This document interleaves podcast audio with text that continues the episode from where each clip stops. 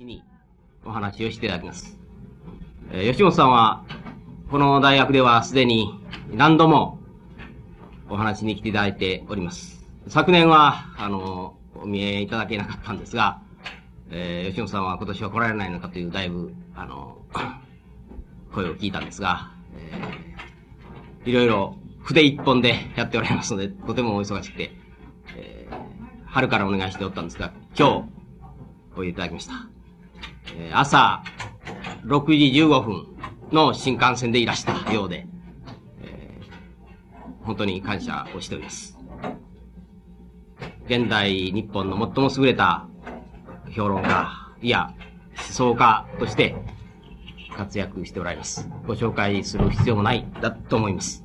えー、今日は、文学の新しさというテーマでお話をしていただきます。え、現代の日本の文学、主に小説だと思いますけど、え、昨年、あの作品という文芸雑誌、あるいは開演、今、開演ですか、海のつばめなどに、え、現代日本の文芸評論を連載されましたので、そういったところから学ばれたお話をしていただけると思います。ご清聴お願いします。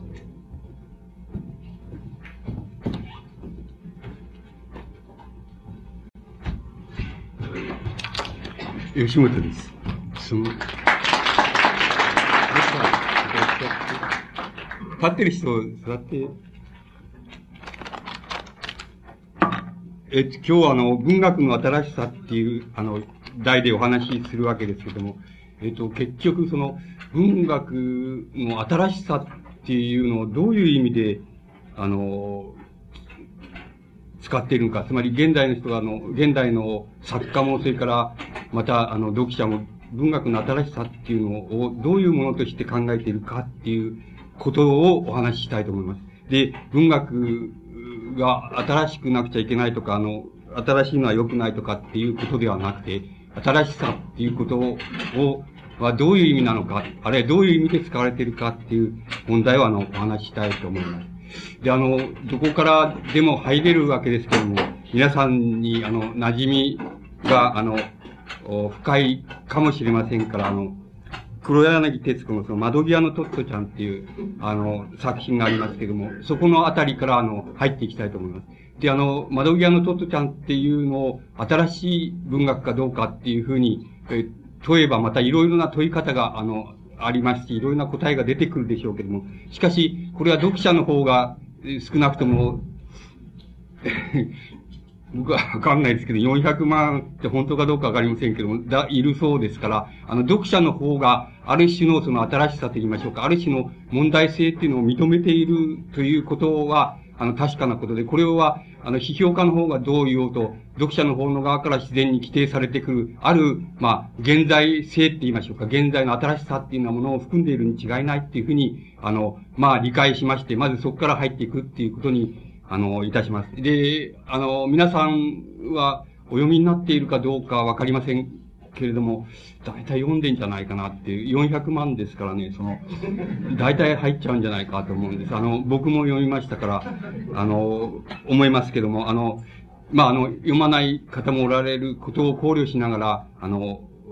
当たっていきます。で、この窓際のトットちゃんっていうのは、あの、どういう作品かって言いますと、根本的に言いますと、あの、日本の文学の伝統の中に詩小説っていうのがありますけれども、それと同じような意味合いで、指導話だと思います。つまり、これは指導話を書いてるんだっていうふうに思います。つまり、そのように、よくよく読みますと、そのように書かれています。つまり、あの、指導話っていうのは、トットちゃんっていう女主人公を、あの、の振る舞いっていうようなものを描いているその一つの童話で、童話作品として書かれていると思います。で、ところで、この童話作品として書かれているのですけれども、その童話作品が時々その、あの、破綻をきたしまして、つまり、これはあの、黒柳さんっていう人は、つまり素人ですから、あの、自分では破綻であるとかないとかってことを、ご自身でお考えでないと思いますけども、しかし、あの、ちゃんとして言います、ちゃんと言いますと、時々破綻をきたしまして、あの、作者がイコールその、作者がイコール、自分の幼年時代のトットちゃんになっちゃってるところがあるわけです。で、だから、あの、そういうところでは、あの、作品が、あの、つまり、童話でなくて、つまりそこから地続きになって、あの、現実の黒柳徹子という、あの、作家が、え少幼年時代に、あの、体験した、様々な問題というふうに、そういうふうに時々破綻をきたして、そこが混同されてしまっているところがあります。で、その混同されているっていうところを、例えば、その、例を挙げ、どういうふうに混同されるか、されているかっていうのを読んでみ、え一つ、一箇所ぐらい、たくさんありますけども、一箇所読んでみますと、これは、校長先生っていうところの、あの、箇所にあるも、あるんです。で、あの、この時トットちゃんはまだ大学のことはもちろん、周りの大人が手こずっていることも気がついていなかったし、もともと性格も陽気で忘れっぽいたちだったから、えー、うん、無邪気に見えた。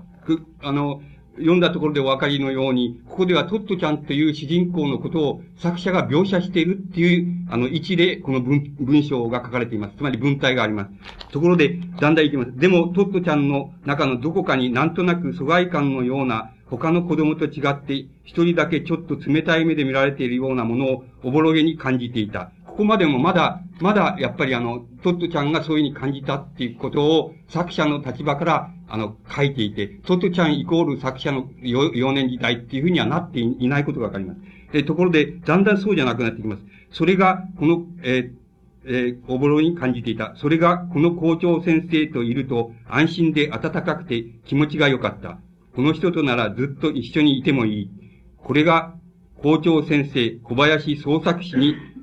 初めて会った日、トットちゃんが感じた感想だった。ってお分かりのように、この人とならずっと一緒にいてもいいというのは、まだトットちゃんが、あの、その時、友江学園っていう、あの、学園の校長さんに対して感じたことを作者が描写しているわけですけど、その後にこれが、校長先生小林創作士、死って宇治ですね、死に初めて会った日のトットちゃんが感じた感想であったというのは、もはや、これはあの、トットちゃんのことを抜きにしちゃって、作者が直接的に、あの、実在の小林創作という、その、友江学園という、あの、学園を独特な教育理念で、その、経営している、その人のことに、作者が直接その人の説明に入っちゃってるわけです。つまり、この詩の混同というのは、つまり、これはあの、作、この作者にとっては意識されていないですけれども、つまり意識しないでって言いますか、そんなことはどうでもいいというように書かれているわけですけれども、しかし、本格的に言いますと、この種の、その、えつまり混同って言いますか、つまり文体の中での自然な混同というのは、大体通俗的な作品というようなものの中に必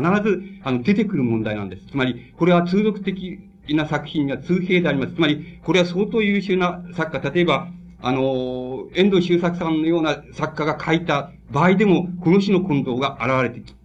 きます。つまり、それがあの、遠藤さんの通俗性だと思います。それから、芥川龍之介のような作家でも、あの、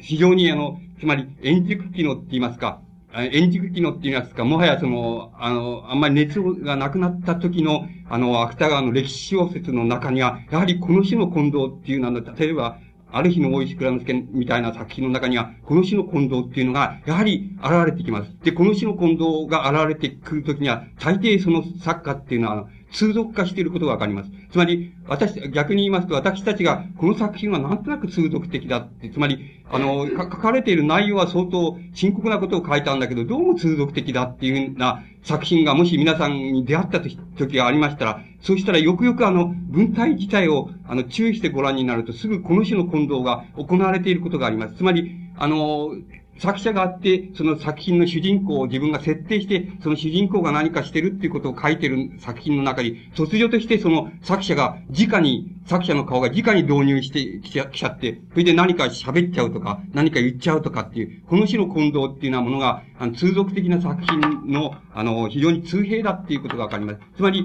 あの、トットちゃんっていう、この作品が、あの、ある意味でその通俗性がある、つまりたくさんの人に読まれることイコール通俗性ではありませんけど、通俗性があることの、あの、一つの、あの、こう、非常に大きな要素っていうのは、あの、こういうところにあると思います。で、お読みになった方は、あの、すぐにお分かりだと思いますが、トットちゃんというのは非常に得意なせ、あの、得意な育ち方をしている。つまり、非常に無邪気でエゴセントリックで、それで無無邪気でエゴセントリックなことを、あの、つまり両親が多分非常に教養豊かで、そして経済的にも豊かであって、そして自由な考え方を持っていて、そしてエゴセントリックで自分本位で、それで、あの、なんて言いますか、それで無邪気で、それで無意識のその無邪気さっていうようなもので振る舞ってしまっても、その破綻をきたさないような、そういうあの環境の中で育てられた子供であって、それが、例えば小学校へ行った時にすぐに破綻をきたすわけです。つまり、例えば、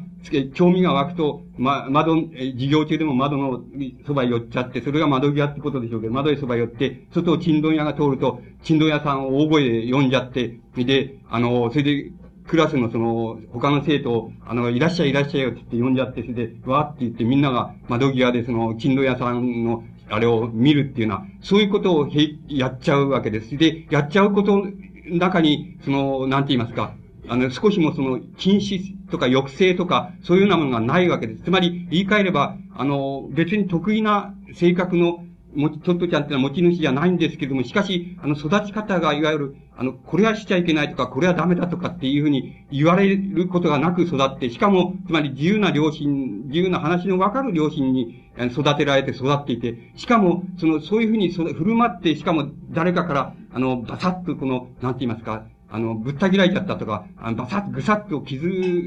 この、突き刺されちゃったっていうような体験がなくて済むような、つまり豊かな環境に育った子供だっていうことがわかります。そして、結局、その、小学校、つまり、公立の小学校っていうのを、つまり退学してくれと、これはもう迷惑だと、こういう人が、こういう子供が一人いると迷惑だって言われて、そしてこの、友江学園ってこの小林創作っていう人の経営するその一つの理念を持った、そういう学園へその再入学するわけです。ところで、ここで今読みましたところに書かれているように、両親がやっぱり、お前は、お前さんはその退学になったんだと。要するにお前さんあんまり勝手に振る舞うから退学になったんだっていうふうには、両親は言わないわけです。で、言わないわけです。つまり、あの、これは、この理念の問題で様々でしょうけど、そういう時に言わないっていうのは良くないんだっていう、いう、あの、考え方もあるわけでしょうし、また、そこに、こう、反感を持つっていう持ち方もあるわけです。僕は、僕なんかもある程度反感を持ちますけどね、こういう、あの、つまり反感と嫉妬を持ちますけども、あの、育ち方してる人、した人って持ちますけども、つまり、それは、あの、なぜかって言いますと、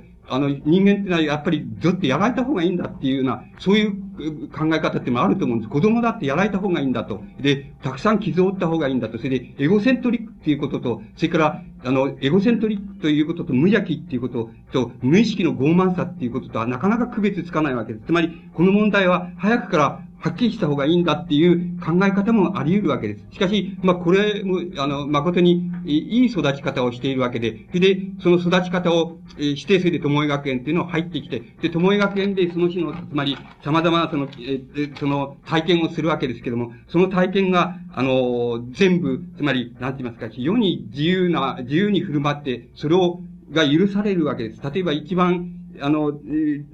あの、まあ、たくさん典型的にありますけども、その、例えばリボンっていう項があって、その、そうあれしますと、つまり、あの、自分のうちの、自分のその、おばあさんから、トットちゃんっていうのが自分のおばあさんから、その、昔おばあさんがその若い時につけたそのリボンみたいなものをその、もらうわけです。これは綺麗だから欲しいって言ったら、くれるわけです。そして、あの、得意になってトットちゃんっていうのがあの、えそのリボンを、あの、つけて、それで、その、学、学校へ行くわけです。そうすると、あの、学校行って、その、まあ、あの、無邪気に振る舞っているわけですけども、そうするとクラスの人の中で、子供の中で、要するに、あのリボンが欲しいっていう人が、欲しいっていう子が出てくるわけです。それで、欲しい、あの、トートちゃんみたいなリボンが自分も欲しいんだっていうふうに、その、学園の校長であるその、小林創作って人に訴えてくる子供がいた、いるわけなんです。で、あの、そこで困っちゃって、その、この、えー、小林創作っていう校長さんは、その、自分がその街中をずっと歩いて、それで、その、トットちゃんがつけてるそのリボンと同じようなリボンがないかっていうんで、街中を、の用品店みたいなものを探して歩くわけです。で、ところがいくら探してもその、そのようなリボンはないわけです。で、あの、それ、それはもちろん、あの、おばあさんだからきっと明治時代の人でしょうけど、明治時代の、あの、若い娘さんがつけたその、リボンなんで、その、あるわけがないわけですけど、それでほとんど困ってその校長さんが、あの、帰ってきて、それで、その、トットちゃんっていうのを呼ぶわけです。それで、あの、呼んで、その、あの、つまり、あの、トットちゃん、その、そのリボンを欲しいって、自分もつけてみたいっていう人がいたんだという子供がいたんだと、クラスの同級生がいたと。で、自分がその街中をその探して歩いたんだけども、どうしてもないんだと。それで、あの、あの、とても悪いけれども、明日からあの、要するに、そのリボンをつけないで来てくれないかなっていう、くれないかなっていうふうに言うわけです。それで、その、トットちゃんっていうのが、その、あの、いいわって言って、それいいわって無理に言って、そして明日からその、それをつけてこないっていう、そそういうリボンっていう子はそういう、その、相和なんです。それで、あの、その時にもその、やっぱり校長さんっていうのは、その、要するに、あの、お前ばっかりそんな、つまり、お前ばっかりその、いい気持ちになって、そんなつけてその、あの、得意になってると、その、他にもその、そんな欲しいっていう子がいて、しょうがねえんだと。それで、だから、そんなのは、その、やっぱり、規律を乱すっていうか、その、あれだから、やめなさいって、あの、あんた、つまり、ああなたのうちみたいに恵まれてる人ばっかりが来てる学校じゃないんだから、そういうことはやめなさいって言わないわけです。言わないで、ただ、もう相談づくで、要するに、えっ、ー、と、あの、そのリボン明日か、明日、あれしてくれないかなって自分は随分探したんだけどないんだよって、あの、そういうふうに相談するもんだから、あのそれじゃいいわって言って、それで明日からつけてこないっていう相話なんですけども、つまり、そこ、それが典型的にその、つまり、窓際のトットちゃんのテーマと、それから、そのモチーフと典型的にかか、あの、語っていると思います。つまり、そうしますと、この種の、この、例えば、窓際のトットちゃんっていう作品がその、なんて言いますか、その、修練していくところ、修練していくところって言いますか、その、どこに、どこに向かってこの作品が、例えば、その、要約されていくんだろうかっていうふうに考えていますと、これはやはり、あの、戦前、こうなります。つまり、そういう言い方をしますと、戦前のあの、非常にリベラルな環境の中で、あの、ある、つまりリベラルな市民、中産階級のリベラルな、豊かな、それで教養ある両親を持って育った、そういう環境で育ったところのその子供が抱くその、なんて言いますか、一種の無邪気さ、自由さっていうのがあるわけですけども、無邪気さ、自由さを、その、なんて言いますか、この作者がですね、つまり、その、その自由さを、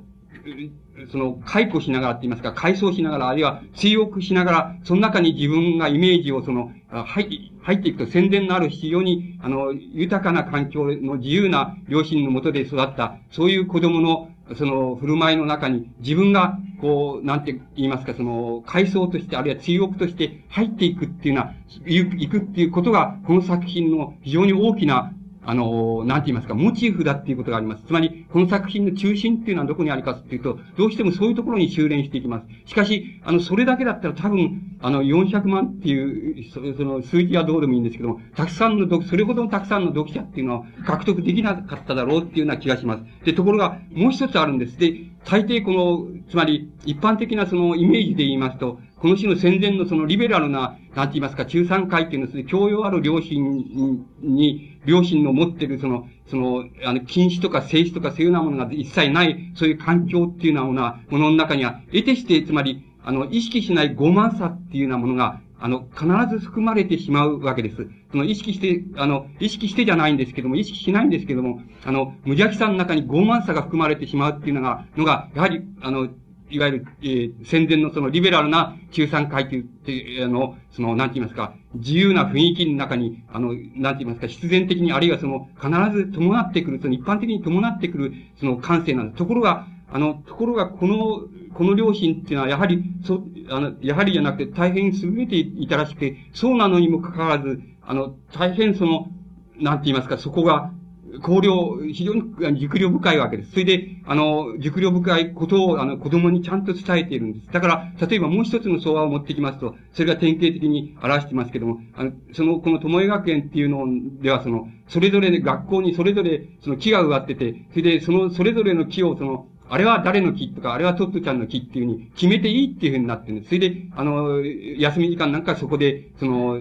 誰だ、誰だの木っていうところで、その木に登って遊ぶとか、そういうことをしてもいいと。だから、自分の木っていうのを決めていいっていうふうになってるんです。それで、あの、この主人公であるトットちゃんっていうのも、その自分の木、木に、あの、登ったり、それから眺めたり、その、えー、して遊ぶっていうようなことを、休み時間にはやるわけです。で、それぞれの人が、こあの、生徒が、学生がそういうふうにやるわけ。あの、生徒が、やはり自分の木を持ってて、で、その木を、あの、大切にしたり、それ、まあ、登って遊んだりっていうようなことをしてるわけです。それで、あの、それでトットちゃんっていうのがある時、その、なんて言いますか、え同級生のその、新商者の人がいるわけ、あの、同級生がいるわけです。小児町の同級生がいるわけですけども、その子に、あの、私の木にその招待してあげようっていうふうに約束するわけです。それで、あの、分かったっつって、その、それで二人でその、翌日その、やってきて、それで、例えば踏み台を、えー、その、あれして、それで、そこで、あの、自分がの、最初に乗っかって、その次にその子供をその、上から引っ張ってあげようとしたり、あの、そういうのもダメで、あの、持ち上がらなくて、今度は踏み台の下に自分がいて、それで、その、この、お尻を押してやって、それで、そこに、あの、引き上げようとして、それでもダメでっていうふうに、その散々その二人でそういうふうに試みて、で、とうとう最後に、あの、なんとかかんとか二人が木の、え木の、まあ、枝のこの枝分かれのところに、その、二人ともその乗っかることができたっていう、そういう相話がその中にこのやっぱり作品の中にあるわけですけども、その相場が典型的にかか、あの、語っているように、このトットちゃんっていうのは、割にそういうところが非常に自由に、自由なる思いやりみたいなものが、あの、一人でにできているところなんです。これはやっぱり日本の、あの、リベラルな、その豊かな環境で育った中産階級の、その子供たちには決してないものなんです。つまり、ないとも、一般的にはないものなんです。大抵は無意識の傲慢さを含むわけですけども、そこが、あの、そこは、この両親が非常に偉かったと思います。それからまた、この両親に伴って、この、友江学園っていうところの、校校長さんの、まあ、教育理念も、その様々な、その言い方はあるでしょうけども、その、一つ、あの、なかなかいい、あの、教育理念だったっていうことがわかります。そうすると、作者っていうのは、作者はどうしようとしてるのかと、そういう、その、つまり、かなりその類例のない、その資質を持ったその豊かな、あの、自由なその良心っていうようなもののイメージと、それからそこ、それとほとんど同じイメージを持ってその思い描かれるその、友江学園っていう学園のその、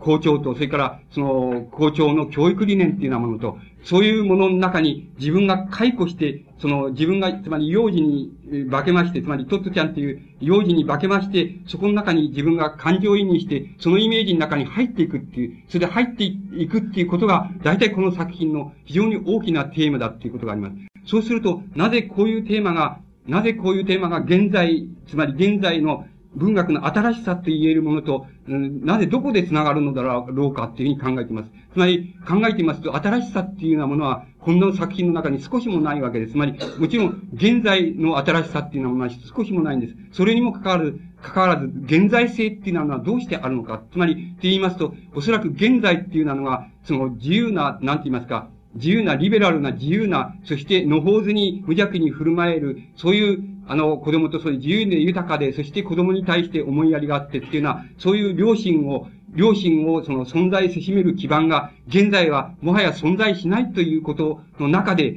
この、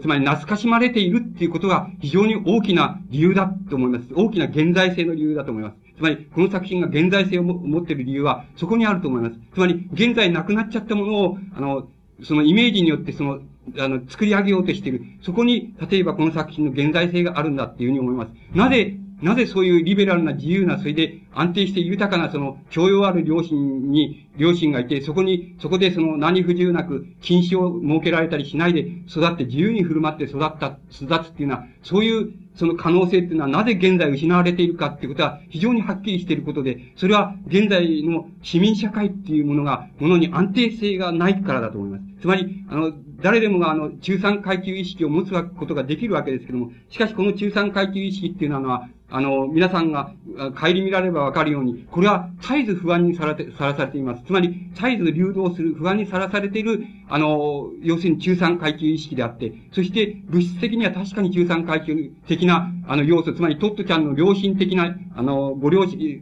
ご良心的な、そういう、あの、環境は経済的には確かに大多数の人がそこの中に入ってきてるっていうのが現状だと思いますけど、しかし、その内面性っていうようなものは決して安定性はないわけです。つまり、絶えず流動して、いつ、例えば、いつ流動して、その、どうにかなっちゃうかわからないっていう不安は、あの、絶えず誰もが抱いていて、安定した市民階級として、その存在し、そして市民階級としての古典的教養を持ちっていう、そして子供を古典的な教養のもとに、その、しっかりと教育してっていうような、そういうそういう両親っていうのは、例えば皆さんのご両親もきっとそうだと、大部分はそうだと思うんですけども、あの、そんな両親が現在挙動としてしか存在しないわけです。それほどあの現在の市民社会っていうようなものは不安定なんです。なぜ不安定かっていうと、これはやっぱり、あの、つまり高度成長っていうふうに言われていますけども、経済社会的な規模がもうべらぼうに格段にあの、膨大になっているからです。この膨大さの中で、膨大さの中で絶えず、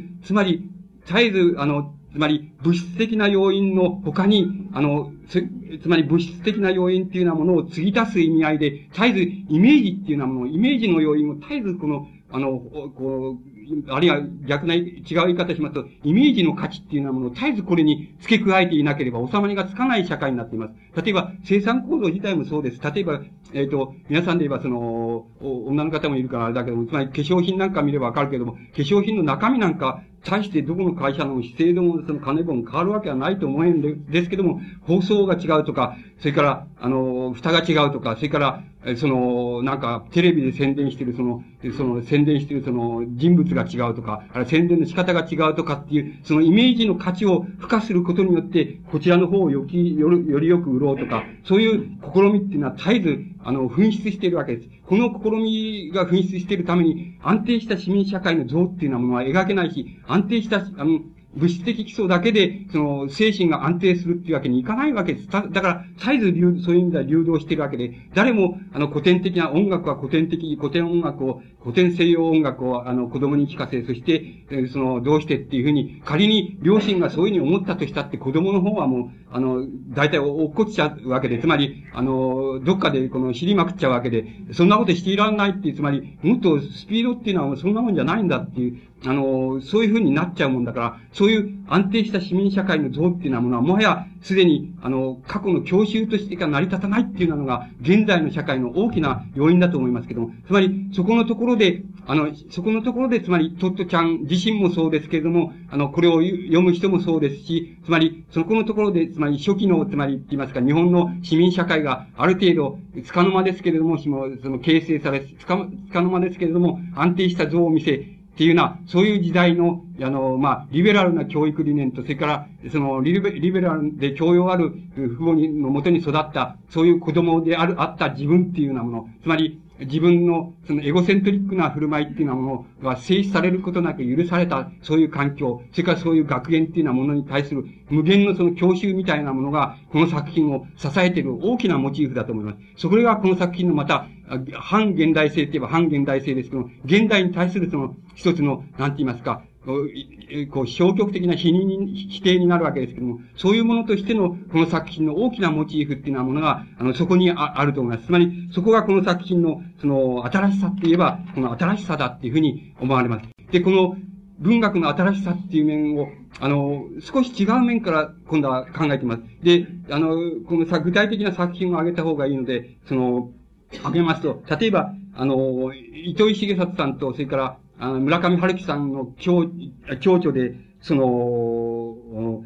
夢で会いましょうっていう作品が出ています。つまり、その、この作品が、その、典型的にそうなんですけど、この作品が、つまり、えっ、と、5枚ないし6枚の小編って言いますか、そういうようなものをたくさんこの積み重ねるって言いますか、たくさんこの並べることによって、それで成り立ってる作品、あの、作品集です。それで、あの、その、それは大体、あいうえお順に、あの、項目が分けてありまして、あの項なら、あの、愛とか、それから、また、アルバイトとかっていうような、そういう項目があって、その各々の項目が、あの、二人で分担して、それで、それが、え5枚ないし、原稿用紙で5枚ないし、6枚の作品になってるわけです。で、そういう作品が、こういうふうに、えー、あからい、えっていうふうに、あの、あいう順に並んでいて、その項目が選ばれているわけです。その項目について、その短い作品がたくさん並べられているわけです。で、この作品は、この作品の、なんて言いますか、やり方、仕方っていうようなものは、どこから、つまり、どこからつまりこの作品を類推していったらいいのかっていうことがあるわけですけども、どこから類推していったらいいのかっていうと、一番類推しやすいのは、あの、僕は、あの、テレビだっていうふうに考えます。あるいは、もしかすると僕の考えでは、あの、テレビからヒントを得て、この糸井さんとその村上さんは、この作品を作ったんじゃないか。つまり、この作品を考え出し、構成を考え出し、そしてこの作品を作ったんじゃないかっていうふうに僕は思います。あの、つまり、テレビでやってること、やること、あるいはテレビで体験することを、あの、文字で、あるいは言葉で体験するっていうのは、そういう作品が可能であるかどうかっていうようなことが、例えば、伊藤さんとか、あの、村上さんの大きなモチーフだったんじゃないかっていうふうに考えます。その、じゃあ、テレビで体験することっていうのは何かって言いますと、一番、あの、一番簡単なことは、つまり、あの、スイッチを押します。スイッチを押しますと、すぐに、例えば、銭形平次な銭形平次の、もう、ある、あの、その平次が銭を投げているところが出てくるわけです。で、しばらく見てると、もう、大体分かった分かったって思うわけです。あの、この次こうなるなって分かったって思う。そうすると、チャンネルをこういうに回すと、今度は知らないけど、あの、誰かお玉のことがなんかできて、なんとか、なんとかやってるわけ。それ、ああ、分かった分かったと思って、今度はまたチャンネルをか、ま、回すと、今度はまた、え違う、あの、ドラ、現代の、その、現代的なドラマっていうのは、え、あの、あるわけです。と、あの、これも分かったかったっていうふうに思う、思、思って、つまり、こういうふうにスイッチを切り替えて、それまた嫌になったらパッとこういうふうにスイッチを押すと、もう消えちゃうわけです。つまり、このやり方っていうようなものを、あの、文学作品でできないかっていうことが、多分、あの、糸井さんやあの村上さんの根本的なモチーフだと思います。つまり、これは、あの、やっぱり、ある種の新しさなんで、これ、糸井さんや村上さんの独創であるかどうか、僕には、その、つまり外国文学の知識がないですから、あの、あんま判定できないんですけども、しかし、どっからヒントを得て何をしようとしているかっていうことはすぐわかるので、多分、そのテレビで我々が体験すると、同じことを体験する、あの、体験する作品っていうのは可能であるかどうかってことを非常によく考えたと思います。そうすると、第一に、あの、第一に短くなければなりません。なぜならば、あの、バッてスイッチを押したときに、すぐもう、もう、物語でも、もう、画像が出てくるわけですから、そしてもすぐあるあれは掴めるわけですから、しばらく見て、5分見てれば、あの、展開をもう、ある程度は掴めるわけですから、つまり、そういうもんでなくちゃならんとすると、長編作品っていうのは、まず第一ダメだとすが、非常に、あの、非常に短い作品じゃな、作品の中で、起承転結がなければいけないっていうふうになるわけです。だから、そういう短い作品じゃなくちゃいけない。それか、もう一つはやっぱり、あの、なんて言いますか、やっぱり、瞬間性ですから、ある種の瞬間性ですから、つまり、瞬間的な、なんて言いますか、その、えー、一種の、どういったらいいんでしょう、衝撃性って言いましょうか、その、衝撃性みたいなもの、あるいは、その、なんて言いますかね、新しいパターンっていうな、つまり、パターンの新しさで、あの、衝撃を与えるっていうようなものがなければならないっていうふうに、大体考えられます。で、これはやっぱり化粧品の、あの、宣伝と同じで、新しいパターンがあって、それで、これは、で、はっというふうに、あの、えー、つまり、あの、目を引くっていうようなことがなければならないっていうことが非常に大きなまた要因になります。そうすると、この二つの要因がありますと、大体、その、テレビで、の、あの、なんて言いますか、テレビを見るのと同じように、え文学作品を見るっていうような作品が、まず可能な、可能性の条件としてはあるわけ、出てくるわけです。で、多分そのことをしたと思うんです。で、どういう作品かって、ちょっと、その一、一つだけ、あの、挙げてみますと、あの、あっていう項に、その、アレルギーっていう項があります。つまり、これは糸井、糸井さんが書いてることがわかります。つまり、糸井さんが書いた、担当した部分です。で、これも、あの、5枚半ぐらいの作品なんですけども、このアレルギーっていう作品はどういう作品かというと、まあ、私は要するに、私はその半径2メートル以内に女の人が来る、えー、入ってくると、アレルギーが起きちゃうっていうんですね。で、ちゃんとアレルギーが起きて、その、こう、赤い発疹ができて、ジンマシンができて、全身にできちゃって、で、で、なんとかしてこのアレルギーを治そうと思,、えー、思ったと。それで、どういうふうに治す場合には、あの、実際に、違うアレルギーと同じで、同じやり方で、だんだんそれに慣れていくより仕方がないだろうっていうふうに考えたと。で、まず、その自分が初めに、あの、女性がいると、その女性の風下の方に大体立っていることにしたと。そうすると、初めのうちはやっぱり風下に立っただけでアレルギーが出てきたと。しかし、だんだん慣れていくうちに、風下にいただけでアレルギーがなく、えー、あの、アレルギーが起こらなくなったと。で、その次にはどうしたかっていうと、今度は、あの、女性の匂いのするその空気をそのビニール袋に入れて、それでシンナーを吸うと同じようにその、こういうふうに吸ったっていうんです。で、やっぱり初めのうちはアレルギーができて、その全身が赤い発疹になったと。で、ところが、その、それもだんだんやっているうちに、それも慣れてきたと。その、つまり抗体ができていたってですね。で、その次に何をしようとしたかっていうと、どうしようと今度は触れることになれようと思ったと。それで、まずはじめに、あの、夏にその日焼けをした、その女の人からその、その日焼けをしたその皮をその、はいで、その、それをもらったっていうんですね。それを、やはり自分の皮膚に、その、つけることから始めたっていうんですね。そしたら、だんだんおかしくなるでしょう。で、つまり、で、あの、つけることから始めた。そうすると、あの、初めのうちはやっぱり発疹ができた。で、ところが、だんだんそれもその、慣れ、あの、慣れてきた。そしたら今度は、その、それが慣れてきたんで、今度はちょっと女の人にその、ちょっと指ぐらい触れる、触れるように、あの、してみたと。したらやっぱり初めのうちはその、もうアレルギーが全身にできちゃった。で、それもしかしだんだんやってるうちに慣れてきたと。で、その、その次はやっぱり女の人のその、手を、手を握り、いうことをやったって。そそしたら、やっぱ初めのうちはアレルギーでもとてもひどい目にあったと。しかし、だんだんそれも、あの、慣れるようになった。じゃあ今度は、あの、着物を着たまま、つまり洋服を着たまま、その、今度は抱き合うっていうことをあれしたと。そうしたらば、あの、やっぱりアレルギーができて、うん、ひどい目にあったと。で、それもだんだんだんだん慣れてきたんで、今度は、うその裸になって抱き合うっていうことを、今度はやったって言うんですね。それも初めのうちはひどい目にあったけども、その、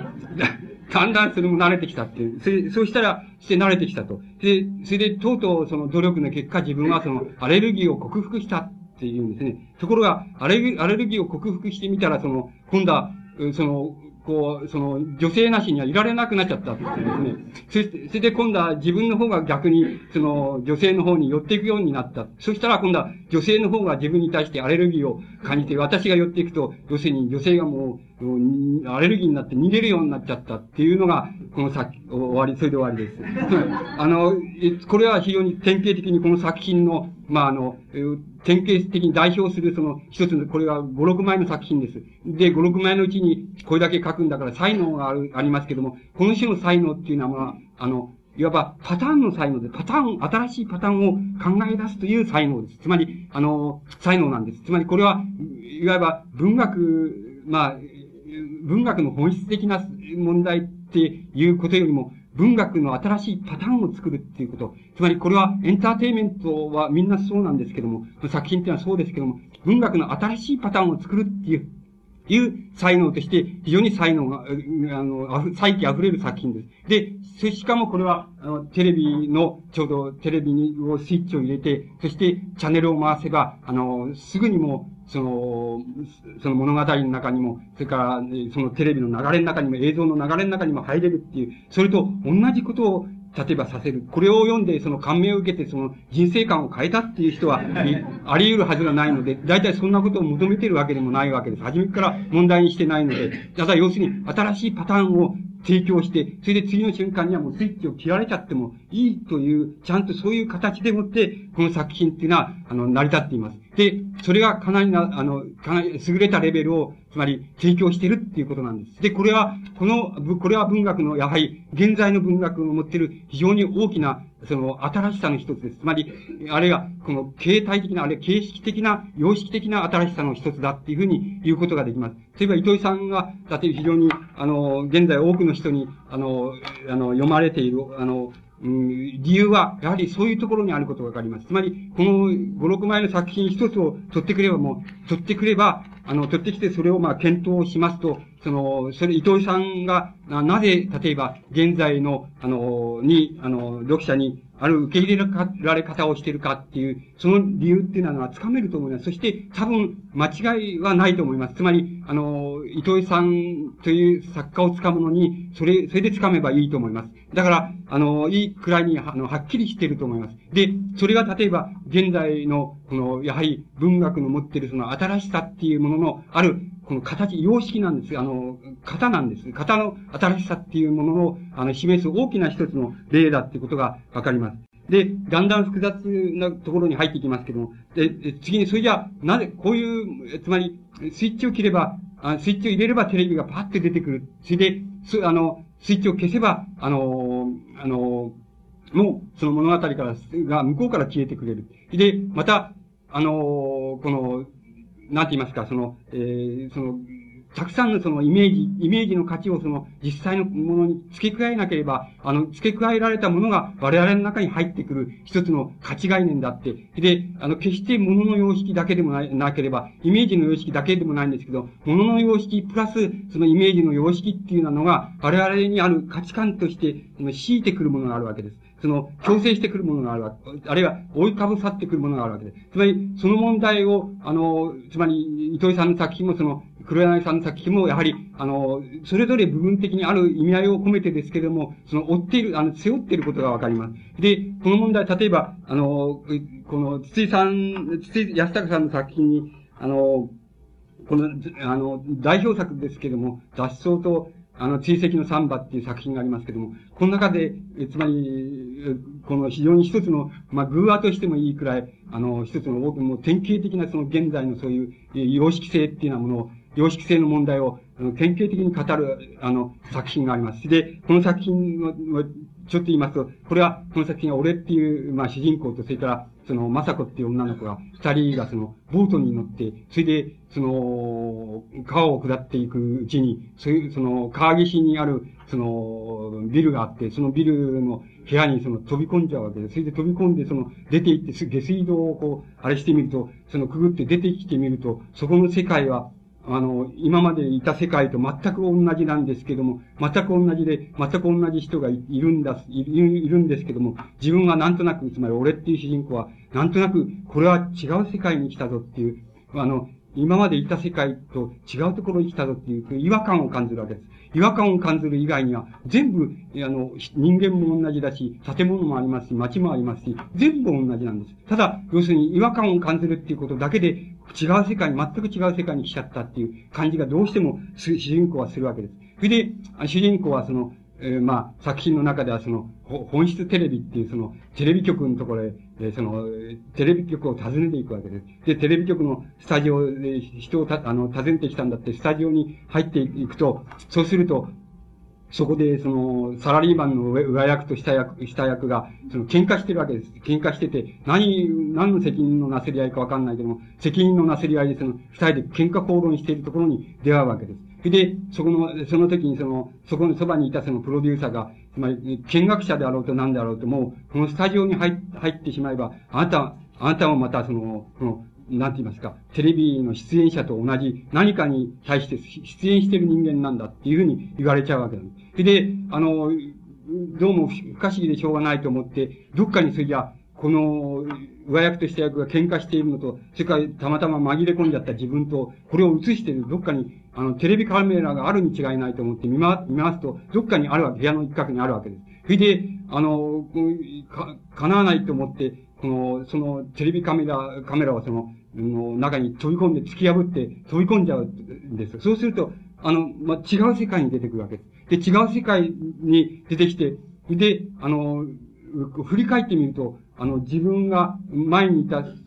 世界で、その前にいたところで、その、和役とした役が喧嘩してるのが自分から見えるわけです。今度は見えるわけなんです。それで、そそうすると今度は自分のそばで今度は、また全然、その、見えてるその喧嘩してる二人と違う、全然違う方向、方向を向いて、その一人の男がいて、その男が、あの、何か言ってるわけです。セリフを言ってるわけです。で、そのセリフは何かっていうと、えっ、ー、と、どんなことがあって、どんなことがあって、つまり、えー、会社、えー、や勤め先でその喧嘩して、失業していても、この証書があれば、その、この証書があれば大丈夫。これは、なんと、えー、なんとか失業保険の証書だっていうふうに、その男が言ってるわけです。そうし、そうすると、あの、びっくりして、つまり、これはあの、な、つまり失業保険の証書の、この、テレビコマーシャルなんじゃないかっていうふうに、主人、その主人公の俺は気がつくわけです。それで、びっくりして、どっかにまたテレビカメラがあるに違いないと思って、どっか見ると、またあるわけなんです。で、そこへ向かって、またもう突進して、それで突き破ってしまうわけです。そし、そして、その、テレビカメラの向こうの世界にまた、あの、行きますと、そうすると、よく見ると、要するに、和役と下役が喧嘩してたっていうのは、あの、事実ではなくて、その、テレビコマーシャルの一つであって、それそれに対して、ああいうふうに喧嘩して、要するに、失業、和役と喧嘩して、あの、クビになって失業した時に、この少々が役に立ちますっていう全体としてそれが一つの、あの、テレビコマーシャルだっていうことがわかるわけなんです。で、そこを、やっぱり、テレビカメラを突き抜けて、そのせ違う世界に行ってみると、そ、そうすると、またあの、そこは、前にその、まさこという女と、女の子とそのボートに乗ってやってきた時に見えたそのビルへ突き破って入ってしまったそのビルの窓の部屋だっていうことがわかるわけです。で、その部屋の親父さんとその喧嘩になっちゃって、で、喧嘩になって、あの、火災、あの、燃えてしまう、あの、火をひっくり返して火災になっちゃうわけですけども、火災になって自分はその、そこを、あの、よく見ると、そうすると川の向こうに、その、まさこつまり虚構、フィクションでありイメージなんですけども、イメージの世界が何重にも重なっている、そういう世界で、俺というのは一体その、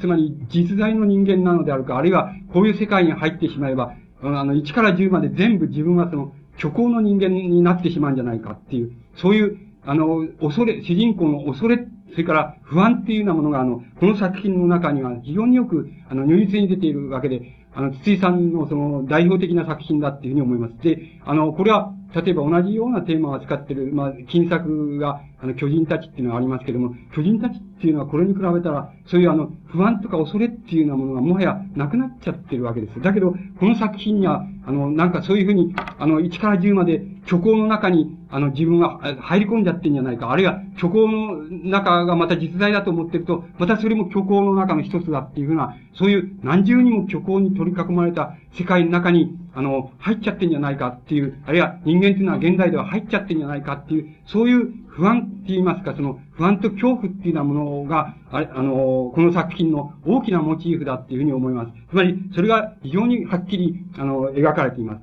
で、この、つまり現在、こう、つまり、例えば今でも多分テレビ、あるいはその芸術、芸能って、芸術はそうでもないかもしれないけど、芸能の世界っていうようなものが一番典型、あるいはコマーシャルの世界、テレビコマーシャルの世界なんか、典型的にそうですけども、それは1から10まであるいはその世界にいる人たちは1から10まで自分はイメージの中の人間だっていうふうに、生活自体もイメージ1から10まで全部イメージの世界の中に入っちゃってるっていう実感を持っているかもしれません。で、我々は例えばそうではありません。つまり、我々はそうじゃなくて、あの、ある部分リアルな世界にいて、それでリアルな体験をして、それで稼いだりなんかしたりして、それで、あの、夜帰ってきた場合に、なん、なんて言いますか、その、テレビのスイッチを押すと、そこに虚構の世界が展開される。そういう世界に入っていって、そして何時間か入ってて、スイッチを切れば、また、あの、なんて言いますか、また普通、あの、現実の世界に戻る、戻る。で、また明日勤めに行くっていうようなことをこう繰り返しているから、あの、ある時間帯だけ、つまりイメージの虚構の世界に入っていくっていう体験をしているわけですけども、しかし、これをあの、100%例えばその世界にいる人たちから言えば、100%そういう世界に入ってるかもしれません。あの、そういう実感を持ってるかもしれません。つまり、もはや現実の自分っていうのはわからない。つまり、いるのは全部偽の人間だとか、虚構の人間だとか、フィクションの人間だっていう、そういう実感を持ってるかもしれない。その、その実感の持つその恐れっていうようなものを、筒井さんはよく表現していると思います。で、これは例えば、あの、まあ、何でもいいんで、例えば、沢田健二なら沢田健二っていう、あの、歌詞を取ってくればいいでしょう。つまり、沢田健二っていう人は多分、現実の中では、生活の中では、ごく平凡な、あの、ごく普通の青年だっていうふうに思います。で歌は上手いかもしれませんですけども、あの、青年だと思います。しかし、例えば、あの、テレビの、とか、あの、その舞台のところに出てきた場合に、その、つまり、あの、化粧をし、そして、あの、背中に豆電気かなんかを背負い、そういうふうに、その、それでいろんな、こう、なんて言いますか、レザー光線みたいにこう、取り囲まれて、そういうふうに、あの、自分をフィクション化するでしょう。そうすると、それがあの、フィクションの価値なんです。つまり、あの、沢田健二っていう人は、その時には、その、少なくともその時間帯は、で、歌を歌ってる限りは、自分は、あの、全部、あの、虚構として振る舞っているわけです。で、この虚構として振る舞っている、その、振る舞っている沢田健二と、それから、それから、要するに、沢田健二がそれを、化粧を落として、それで、家へ帰って、それで、あの、なんて言いますか、塩鮭で、あの、ご飯を食べてる、そういう沢田健二と、そういうイメージ、そういう世界と、つまり、そういう現実の世界と、そういうイメージの世界との、非常に大きな落差を、あの、自分が、一日なら一日のうちに踏んでいることがわかります。その時に付加されるものがその現代におけるイメージの価値なんです。あるいは虚構の価値なんです。で、この虚構の価値が規模が大きくなり、そして、その、なんて言いますか、深さが深くなるばかりだっていうことが言えます。しかし、あの、それで沢田健二って人は多分、そういうふうに、そのことを知ってるはずだと思います。つまり、あの、そのイメージとして振る舞う、1から10まで足の先から、あの、頭の先までその、イメージとして振る舞う自分っていうようなものと、それから、そうじゃなくて、あの、普通、普通の平凡な青年として生活してるっていう、その生活してる自分との、その落差っていうものと、ものと、それからどういうふうにそのイメージとして変身するか、そしてイメージとして変身してどうして、どういうふうにすれば戻るかっていう、そのことをよく、やっぱり心得てると思います。知ってると思います。しかし、しかし、あの、読者、あるいは、その、視聴者の方は必ずしもそうではありません。あの、イメージとしての沢田健二っていうものを、沢田健二の本質として見る、あるいは沢田健二として見るっていうふうに多分なっていると思います。あの、あの、大部分の人はなっていると思います。そうすると、あまあ、大部分の人っていうのは語弊があるので、大部分の不安の人はそういうふうになっていると思います。そうすると、あの、そうすると、不安の人が、不安の人は、沢田健二とはどういう人かって言った場合に、もう即座につまりイメージとしての沢田健二、つまり1から10までイメージである沢田健二っていうようなものを指さすに違いないんです。ところが、そうじゃない人は、ただけりの不安でもなし、またそういう、あの、電球後ろに沿ってなんかわか、わけのわからんこと言ってるっていう、そういうような、あの、奇妙な化粧してっていうのは、そういうのは面白くないと思ってる人にとっては、沢田研二って言ったら、それは、そんな知らんと、それで、あの、それは知らんっていう人もいるでしょうし、いや、あの、沢田研二だと別に普通の人、どこそこいる人と変わらないんですよって、変わらない普通の人だよって、あの、普通のそれだけの人だよっていうふうに、そういうふうに見るかもしれません。つまり、あの、その見方はイメージとして見るか、全部イメージとして見るか、あるいは、その、なんて言いますか、全部現実の生活人として見るか、あるいは、あの、ある時間帯、生活人であり、ある時間帯、全部イメージであるという、そういうその、際どい変身を成し遂げている、成し成し遂げている、そういう沢田賢治っていうようなものを全体として思い描くか。それは人によって様々でしょうけれども、それくらい大きな差異っていうようなものが、あの、出てくることがあり、わかりわかります。で、これは例えば非常に極端な例を引いたから、そうなるのですけれども、あの、現在の現在の文学とか芸術とか、それから、あの、まあ、芸能もそうなんですけども、そういうものが置かれている場所っていうのは、そのように、つまり、実際の現実的な、あの、現実的な価値とか、価値とか、その、うん、物質的な価値っていうようなものに対して、そういうイメージの価値が付加される、大内小なり付け加えられる、その全体を、大体、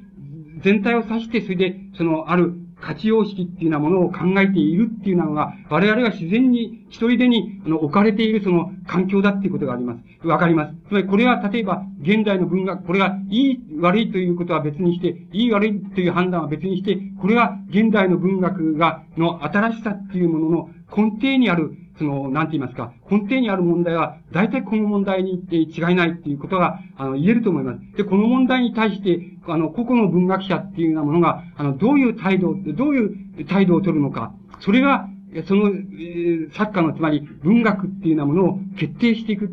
わけです。つまり、その文学を決定していくわけです。だから、自分はもうそんな世界なんかもうそっぽ向くと、そっぽ向くと、全然そんなことはしないと、自分のまあ、身辺のことだけをこう、あの、作品に書くんだっていう、まあ、詩小説の、まあ、作家、あの、年配の詩小説の作家っていうのはそうだと思います。生活体験を、そういう記述するだけだっていうふうには、そういう人もいますし、そうじゃなくて、この様式の、あの、先ほど言いました、筒井さんもそうですけども、あの、糸井さんのような、つまり、こういうイメージの、イメージの世界、あるいは虚構化の世界の真っ只中にいて、そこでもって、あの、あるパターンの新しさっていうようなものを生み出そうとしている、そういう作家っていうのもいます。それから、また、あの、そういうイメージの世界は、いわば、あの、規制の前提なんだから、その前提の中に自分がいながら、しかし、どっかで、どっかでそれを、どっかで自分は風穴を開けるって言いますか、どっかでそれを突き抜けていこうっていうような考え方を持って作品を生み出そうとしている作家もいるかもしれません。つまり、その各々が、その、各々のあり方っていうようなものが、その人の作、あの、その作家の作品の質を決定しますし、また、その作品の、その様式を決定しますし、またその作品の主題を決定するっていうふうに、あの、言うことができると思います。しかし、あの、根底にある問題は、あの、その問題のように思います。そうすると、この問題は、あの、まあ、なんて言いますか、どういうことなのかっていうことが、ことになってきます。つまり、この問題どういうことなのかって言いますと、あの、その、人我々は、つまり、沢田健二でもいいんですけど、我々が大内小なりある時間帯、そのイメージの虚構の世界に入っていくと、あるいは、あの、必然的に入っていかなければ24時間の生活が成り立たないっていうのは、そういう場合に、その入っていくイメージの世界っていうようなものは、少なくとも、その入っていくその人の主体が決定しているものではないわけです。その誰がそれを決定しているか、あの、別として、それは少なくともその人が決定するものではない、誰にとってもそうだと思います。誰にとっても、そのイメージの、現在、形成さ、現代の社会でその、形成されされているその、イメージの価値の世界っていうようなものは、あの、誰にとっても、その世界は、自分が、自分が決めたもの、自分が一人で作り上げたイメージではないわけで、その世界の中に大内小なりある時間帯入って出ていくっていうような体験を誰もが強いられているわけです。そうすると、このイメージの世界の要するに、虚構化って言いましょうか、イメージ化って言いますか、イメージ化っていうこと、その時間帯だけは、少なくとも現代の人間っていうのは、人間は全部管理されてるんじゃないか、つまり誰かに管理されてるんじゃないかっていう風に言うこともできると思います。つまり、なぜかって言いますと、自分が作り上げたイメージの世界を、え、自分が入っていってそれ出てくるっていうことじゃないので、スイッチを入れれば、あの、そこにもう存在するイメージの中にある時間帯入っていって、そして出てくるわけですし、また、皆さんが例えば、あの、まあ、こうえー、なんて、大きなレストランの中、レストラン入れば、それは、うち、うちのうさぎ小屋とは違うわけで、つまり、そこのイメージの世界で食事をすると、つまり同じもの食っても、うまく見えるかもしれないってことがあるわけで、あの、高い金捉えてうまく見えるかもしれない、あっていうことがあり得るわけで、そうするとそこで付加されるものはイメージ、イメージが付加されるわけです。そうすると、そういう世界に、あの、誰でもが、やっぱり日常、ある時間帯だけは必ず入って、そして出ていくわけです。つまり、その時に、その時にその付加されるそのイメージの世界に入る時だけは、少なくとも自分が作ったイメージじゃありませんから、あるいは自分の手に負える、あの、世界でありませんから、その世界に入っている時だけは、その瞬間だけは、あるいはその時間帯だけは管理されているっていうふうに考えることができると思います。で、この管理の度合いっていうようなものが大きい人も、大きい生活環境にいる人もいますし、それからまた少ない生活環境にいる人も、もちろんここさ様々であるわけですけども、現代の、現代の社会っていうようなものは、このイメージの世界っていうようなものが大規模になり、そして分厚くなるって言いますか、深さが深くなるっていうふうに考えますと、大なり小なり、その管理されている、いく、いる時間帯っていうものが、誰にとっても、要するに増えていくだろう、増加していくだろうっていうことが、大体、現在の持っている、現在の新しさっていうものの根底にある問題だと思います。つまり、その問題をどういうふうに考えるのかっていう問題が、現代の文学作品の新しさっていうものの、あの、本質を決定するだろうっていうふうに思われます。つまり、この問題が、例えば現在のあの、文学が透明しているものの根底にある問題だと思います。で、この問題は、例えば、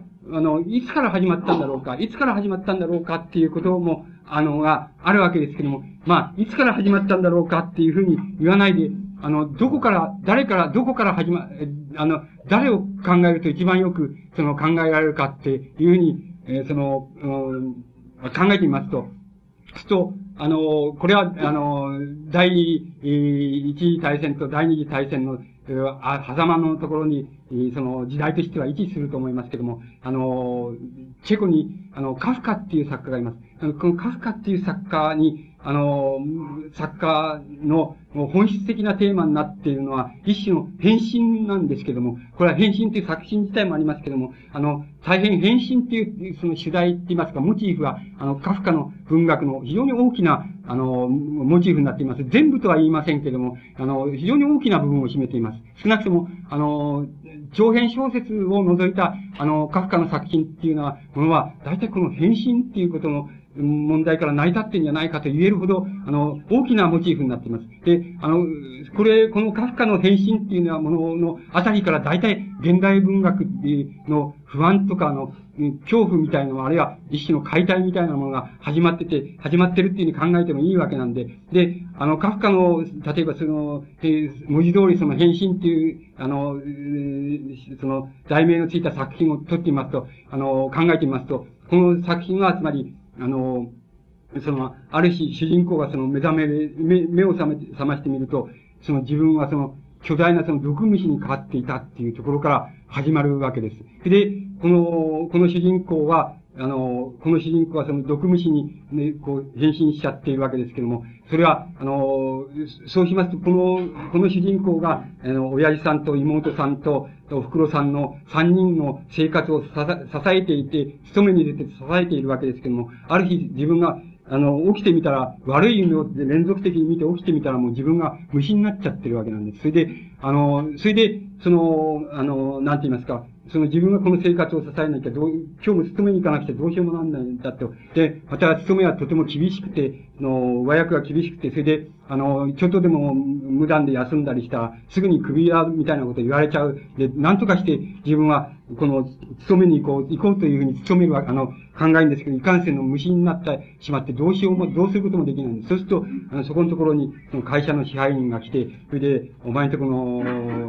あの、あれは今日出勤すると言いながら、来てないっていうふうに、あの、来ないとですね、そういうけしからんと、こういうことが度重なれば、やはり、もう首にせざるを得ないんだっていうようなことを言いに来るわけです。そして、家族の人たちがこう、部屋を開けようとするんですけども、あの、鍵が閉まってて開かないわけです。で、いくら呼んでも、あの、もぐもぐ言ってるだけで答えられないわけです。で、そういうふうにして、その、そういうふうにして、その一家の、なんて言いますか、一家の生活っていうのは、困ってしまっていくわけですけども、そして、あの、家族の人は漠然とこの、変わった虫が、この、やはり、あの、グレーゴルっていうんですけど、グレーゴルという主人公の変身じゃないか、したもんじゃないかと、漠然として、あの、そういうふうに考えるわけです。そして妹が、グレーテって妹がいるわけですけども、妹が、その、あの、こう、部屋をを開けては、その、なんか食べ物を、その、ちょっと部屋のところに置い置いといて、置いて、いつでも、あの、毎日のようにそれを置いとくわけです。そして、それを食べて、あの、変身したその、グレーゴルはその、生きてるわけです。で、妹さんが、だけがその、なんて言いますか、いつでも世話を焼いて、その虫で、虫になった兄だろうっていうふうに考えて、それで世話を焼いて、あの、いるわけです。ところが、その、そのグレーゴルはその、自分が勤めていた時、妹を、あの、音楽を習わしてやろうなんていうふうに考えていたりするんですけども、はや虫になった自分は、そういうことももうできなくなっちゃってる。それで、どうすることもできないんですけども、で、だんだん一家が困ってくるので、で、親父さんがその、あの、下宿人を三人置くわけです。で、その下宿人が、え置いて、で、下宿人、下宿下宿料でもって生活をしようっていうふうに考えよう。と、下宿人が今度は、その、三人の下宿人が、大体、えー、その、親父さんと、から、かってグレーゴルが占めていたような位置を、その、家の中でその、占めるようになるわけです。で、ある時、その、妹さんが、その、バイオリンをその三人の下宿客に、その、弾いて聴かせるっていうような、で、弾いて聞かせているとき、グレーゴルが部屋のドアの、こう、隙間から、で、這い出していって、かって自分が、その、妹に音楽を鳴らしてやってやろうというふうに考えたことも思い浮かべて、それで、あの、懐かしくなって、それで、あの、這い出してきて、それで、妹の体をこう、よじ登っていって、あの、行くわ、行って、それで、妹の首筋のところに接吻しようとするわけです。で、妹、あの、それを、下宿人たちは、その、なんだ、この、この虫はっていうふうに、その、毛嫌いするわけですけども、それを契機にして、その妹が、あの、非常に兄だ、自分を可愛がってくれた兄なんだっていうふうに考えていた、その、虫であるそのグレーゴルに対して、非常に冷たく、その時からなるわけです。それで冷たくなって、それで、あの、妹さんはむしろ、その、もうあんな虫なんか、あれは、えっ、ー、と、兄じゃなくてその虫なんだから、あんなものをもうほったらかして、あれしちゃった方がいいっていうふうに、もうほったらかして、もう、あの、食べ物をやったりなんかしない、もう、しない方がいいわっていうふうに、変わってしまうわけです。で、もちろん、変わると同時に今度は、あの、もう一つのテーマがあって、で、親父さんが今度は、あの、今までグレーゴルに生活を任せていたんですけども、今度は、あの、自分が、その、なんか虫であるそのグレーゴルを、下宿人が追っ払ったっていう、追っ払ったって言いますか、つまり、あの、釣れなくしたっていう、あれは何だっていうふうに釣れなくしたっていうことを契機にして、今度は親父さんが、なんて言いますか、一種の、その、奮起してっていうんでしょうか。思い直して、そして、あの、要するに三人の下宿人に、あんたたちはもう出てってくれっていうふうに宣告して、その三人の下宿人を出してしまうわけです。で、自分があの、またあの、勤めにあの出ようというふうに考えるっていう、そういう親父さんの方のその転換と、それから娘さんの方の気持ちの転換とっていうものがそこであって、そこがクライマックスなわけですけども、そこでもって、いわば、あの、その、虫になったグレーゴルは、あの、自分は妹に、もうあんなのはただの虫だから、もうほったらかしてし、あの、しまおうっていうふうに言われなくても自分も、あの、やっぱりもう死んじゃおうって、まあ、そろそろ死に時だっていうふうに自分自身も考えるわけです。考え、考えてきたと思うわけです。そして、あの、自分は、あの、食べ物も何も食べなくて、あの、干からびてしまって、そして、あの、あの、ある日、その、一人に生き絶えて死んじゃうわけです。で、それはまあ、あの、お手伝いさんみたいなのが発見して、ほら、虫が死んでる死んでるって言って、吐き捨てられちゃうっていうので終わりなわけなんですけども、つまり、あの、この変身のテーマ、この、この変身の中で様々な解理解の仕方っていうのはできるのですけれども、あの、まあ、その様々な理解の仕方って、つまりカフカに、カフカという作家の、あの、理念に即して、思想に即して、あの、様々な理解の仕方ができるのですけども、あの、まあ、今日はそういうことじゃなくて、カフカに即してじゃなくて、この変身っていうことの意味っていうようなものをどういうふうに理解したらいいかっていうことを、つまり、これがあの、現代っていうものの、つまり、戸話口、現代文学っていうものの戸話口の一つとして、この、カフカの作品、文学作品があるとすれば、これは、あの、どういうふうにそれを理解したらいいかっていうことの、ことだけを申し上げますけども、つまり、あの、この作品は、こう、こうだと思うんです。つまり、この作品を、やはり、と、窓際のトッツちゃんと同じように、一つの童話作品だっていうふうに、例えば考えるとします。そうすると、この童話作品だっていうふうに考えるとすると、こういうことになるわけです。この作品は、あの、主人公が可愛がっていた、例えば、あの、虫かごがあった。で、ところが、主人公が、その、死ん、あの、病気でもって死んでしまった。そうすると、虫かごだけが残された。で、この虫かごは、その、主人公である、その、お兄ちゃんがその、可愛がってたその虫だから、あの、この虫を私が代わりに可愛がってやろうっていうふうに妹が、その、それに、あの、その虫にね、お兄ちゃんが残した虫、虫に、その、えー、食べ物をあてがって、あの、あれしてたっていう、そういう作品ならば、皆さんの方で、つまり、たくさん思い当たることがあるはずなんです。つまり、パターンとして思い当たることがあるはずなんです。つまり、あの、これは様々なバリエーションを考えることができます。つまり、あの、主人公が、主人公の例えば少年が可愛がっていた犬がいたと。ところが、あの、主人公が、その、まあ、なんでもいいんですよ。その、あの、お父さんが例えば、北海道なら北海道へ行った、あの、この転勤になって行ったと、一人で赴任したと。して、あの、夏休みかなんかにその、えっ、ー、と、主人公の少年がそこへ行ったと。そしたらば、あの、犬はその少年の後を追って、その、例えば、北海道へ一人で行った。で、えー、ところがその、主人公の少年がそこで死んじゃった。それで、じゃあ、あの、今度はその犬を、あの、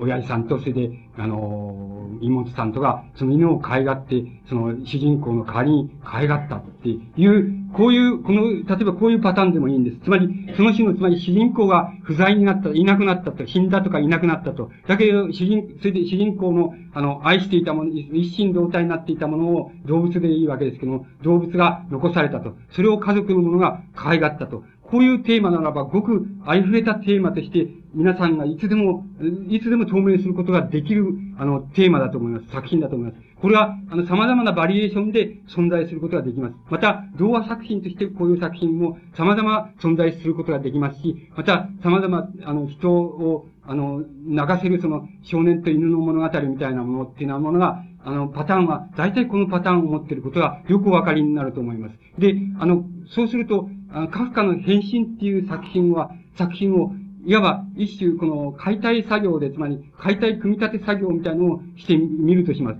そうするとこれは、あの主人公が、つまり主人主人公がある日悪い夢をたくさん見て、あの目覚めたら自分が、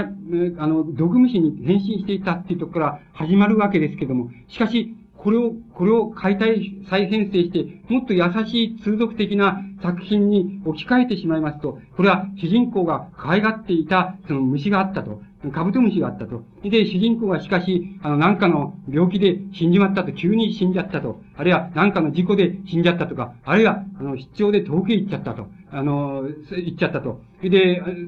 それでもってその、今度は主人公の可愛がっていた虫を、今度は家族の人たちが、あるいは妹さんが、あの、それを、あの、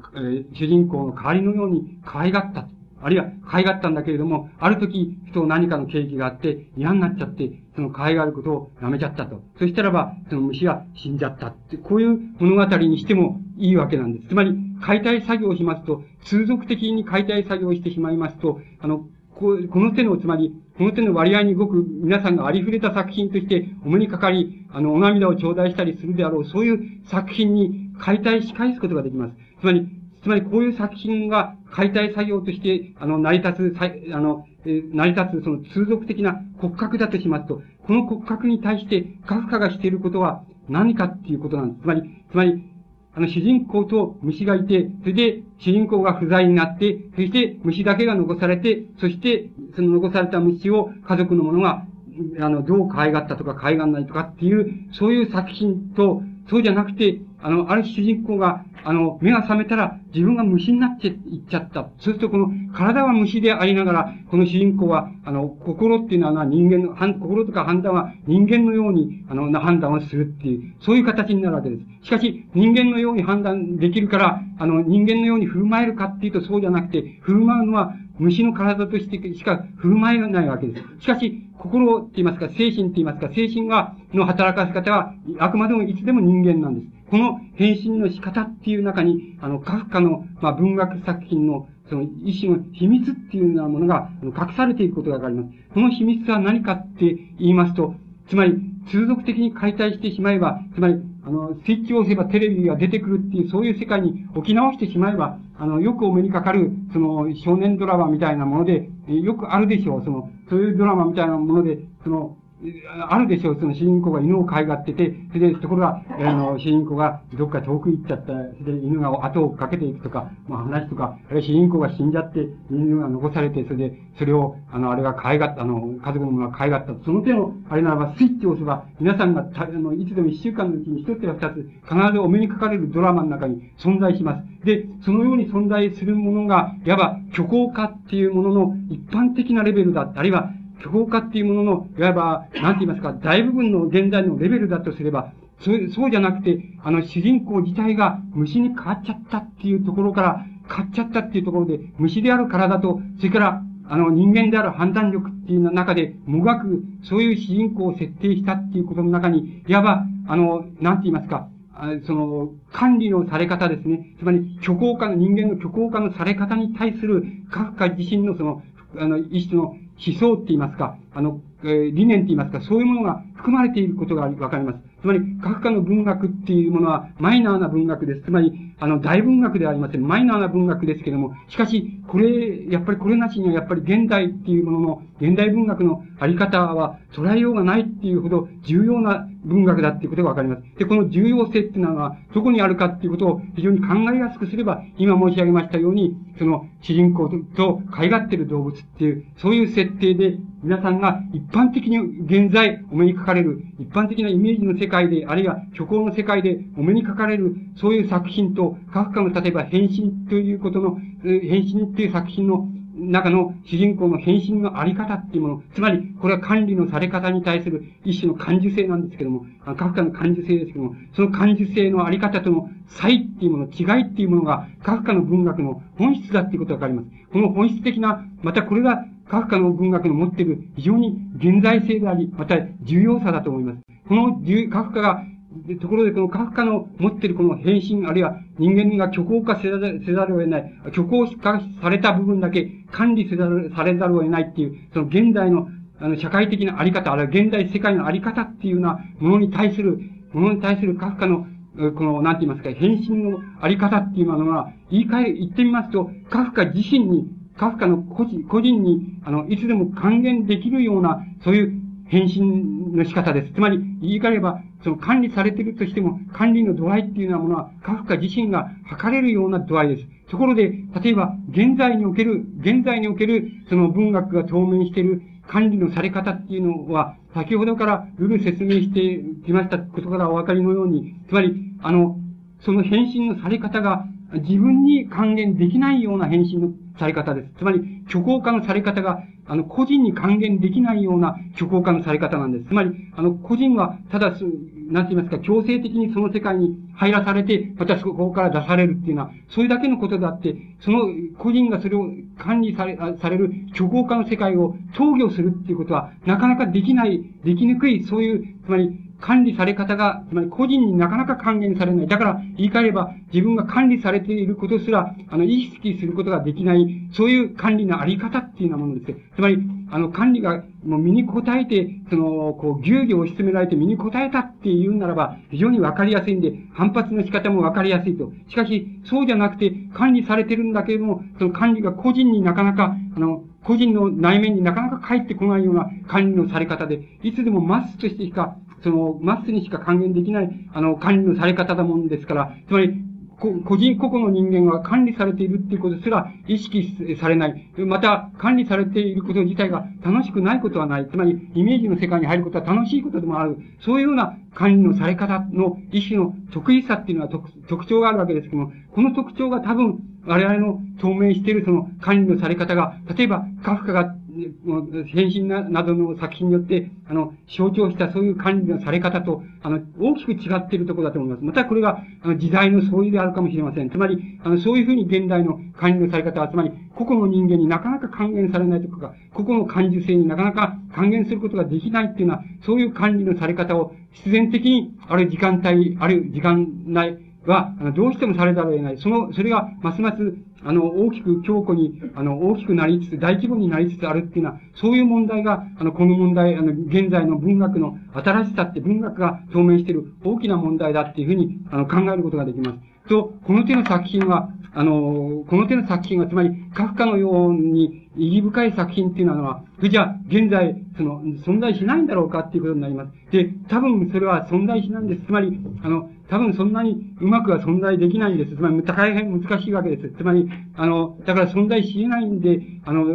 まあ、そこに存在し得ないのを、まあ、存在せしめてるから、まあ、カフカっていう、あの、作家、あの、優れた作家っていう、あの、偉大な作家っていうことになるわけでしょうけども、あの、なかなかこういう作品、あるいは、あの、こういう作品を生み出す作家っていうのを、なかなかその、えー、その、見つけ出すことって、生み出すことは、なかなか難しい、あの、して、その、滅多にお目にかかることができません。しかし、あの、文、現在の、例えば日本の文学な文学の、その、文学の何て言いますか、その雰囲気の中でならば、その中でならば精一杯よくそのことをやってるっていう作品ならば、あの、お目にかかられないことはありません。例えば、あの、一つの例を挙げています。これは、あの、高橋源一郎っていう、あの、全く未知の作家ですけども、未知の作家が持っているさよならギャングたちっていう、あの、これは、えっ、と、さ、えっ、と、昨年の12月、えっ、と、11月号か12月号かのその群像に載った作品ですが、これ群像の、なんかあの、要するに新人賞みたいなのに応募した作品で、あの、新人賞っていうのもらえなくて、優秀作っていうのは、あの、形でその、掲載されていた作品です。で、この、さよならギャングたちっていう作品が非常にいい作品です。あの、優れた作品です。あの、優れた作品で、あの、その、かつ、その、新しさ、現代性っていう、あの、現在の文学の新しさっていうようなものに、あの、黄金に応えている作品だっていうふうに思います。で、この作品は、つまり、先ほど言いました、糸井さんやなんかの作品と同じように、スイッチを入れれば、あの、ある、もう、あの、映像が流れてくると。で、その、それが分かったと。それでまたスイッチを入れれば、また次の物語が、あの、チャンネルを回せば、また次の物語を中へ入ることができると。またそれを、チャンネルを回せば、また別の物語を、あの、中に入ることができるっていう、ちょうど、その、なんて言いますか、そういう様式ですね。現在におけるその、映像がちょうど辿ってるそういう様式ですけども、その虚構化が一番多く辿ってるその様式なんですけども、その様式を、つまり作品の各節各章に、あの、それを適用してるって言いますか、あの、盛んに応用してる、適用してる作品だっていうことができます。そういう意味の、だから、例えば伊藤さん的な、伊藤さんたちの作品のような新しい意味の新しさっていうようなのもあります。それから、皆さんが同じ意味である、例えば、劇画っていうのがありますけども、劇画とか漫画っていうのがありますけど、劇画とか漫画っていうものの手法っていうようなものをふんだんに使われているところがあります。で、例えば、あの、その、この作品の一番冒頭のところですけども、あの、アメリカの大統領っていうのは、代々そのギャングたちにみんな首やなんか吹っ飛ばされて、その、死んじゃうっていうのは、そういうことから作品が始まるわけですけども、そこのところの、その描写なんですけど、例えば、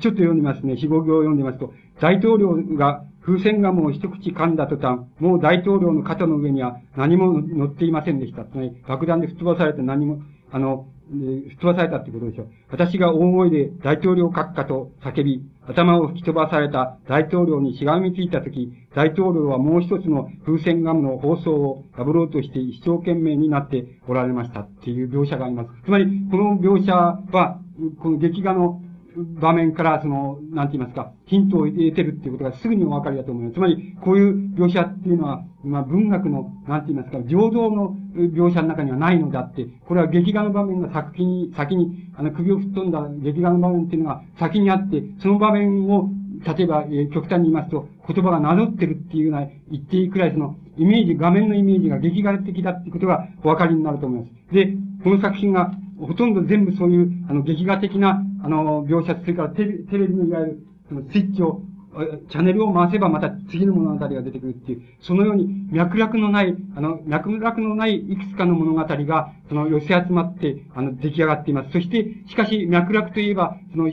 主人公って言いますか、主人公がつまり、あの、詩っていうポエジーですけども、詩っていうものと、ポエジーっていうものに固執しているっていうことと、それから、ギャングっていうことに、ギャングっていうことに大変固執してるっていうことと、その二つが、あの、が、一種の統一性ですけども、しかし、あの、脈絡はそんなにありません。つまり、もう、チャンネルを回せば次の物語が出てきたっていうのと、全く同じで、あの、もう、回したくなったら回すと、回す、また、あの、嫌になったらまた次の回すと、もうそっくりそれと同じように作品が構成されています。だから、あの、話が始まって、また山があって、そして、あの、谷があって、そして終わりになったっていうふうに作品を考える考え方から言えば、全然そういうあれはありません。破片を集めているだけだっていうふうに言えば言えます。しかし、あの、しかし、スイッチをこうに押して、で、チャンネルを回したら、ある物語があって、それで、若干見てると、その物語の流れはわかると。で、また、いい加減分かった時に、もう飽きたら、例えば次のチャンネルを回した。そしたら次の物語がまた流れていた。それで、それがスッと入っていって、またその物語を追っているんだけども、ある程度追ったらまた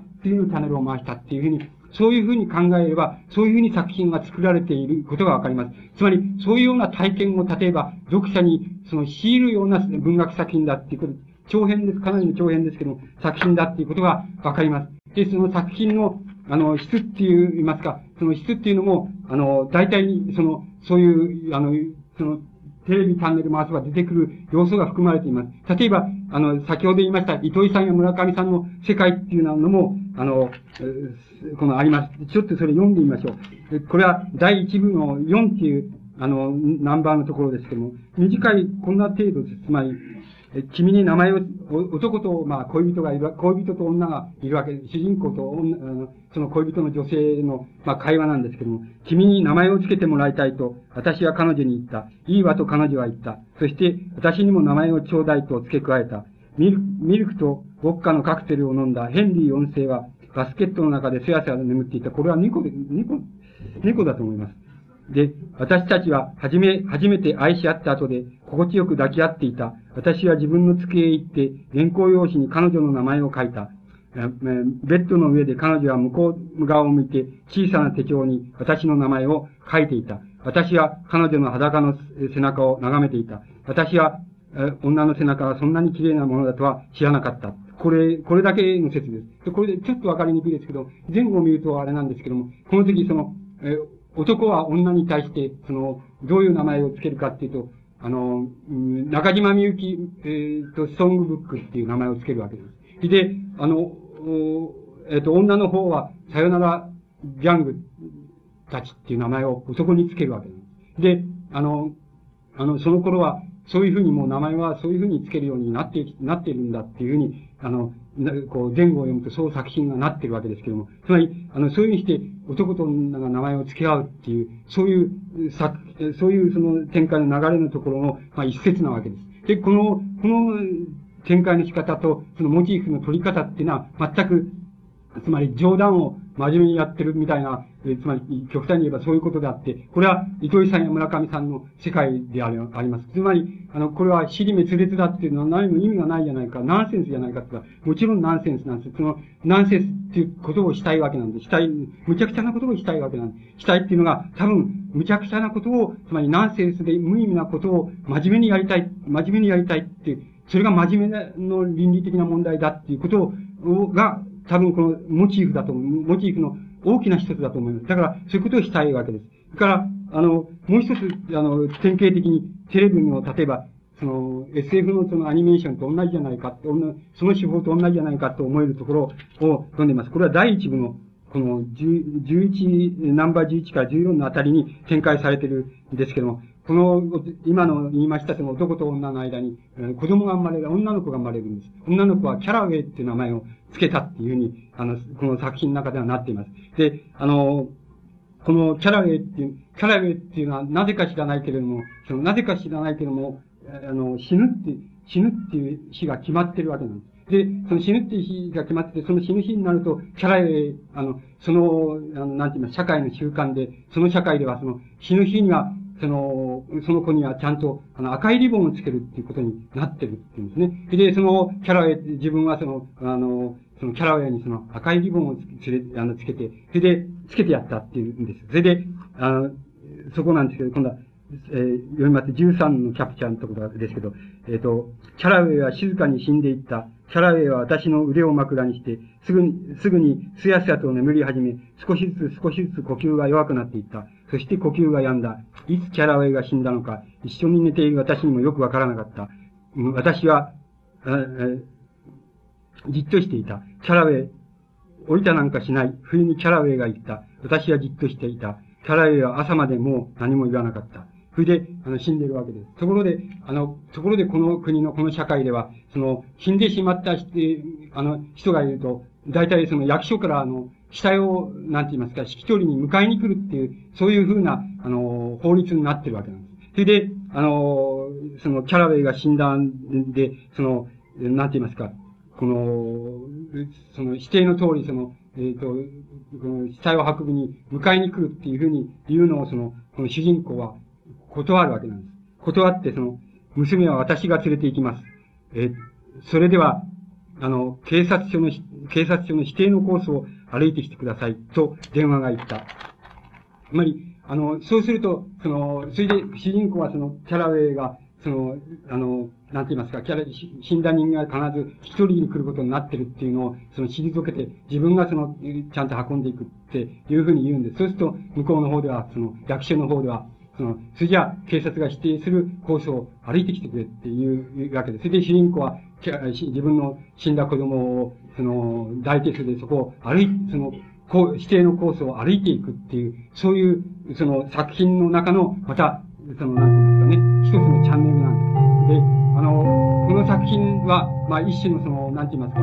SF 的なアニメーションの持つ、の一種の、なんて言いますか、あの空想性って言いますか、一種の空想的な幻想性と、それから、また、一種の、なんて言いますか、この、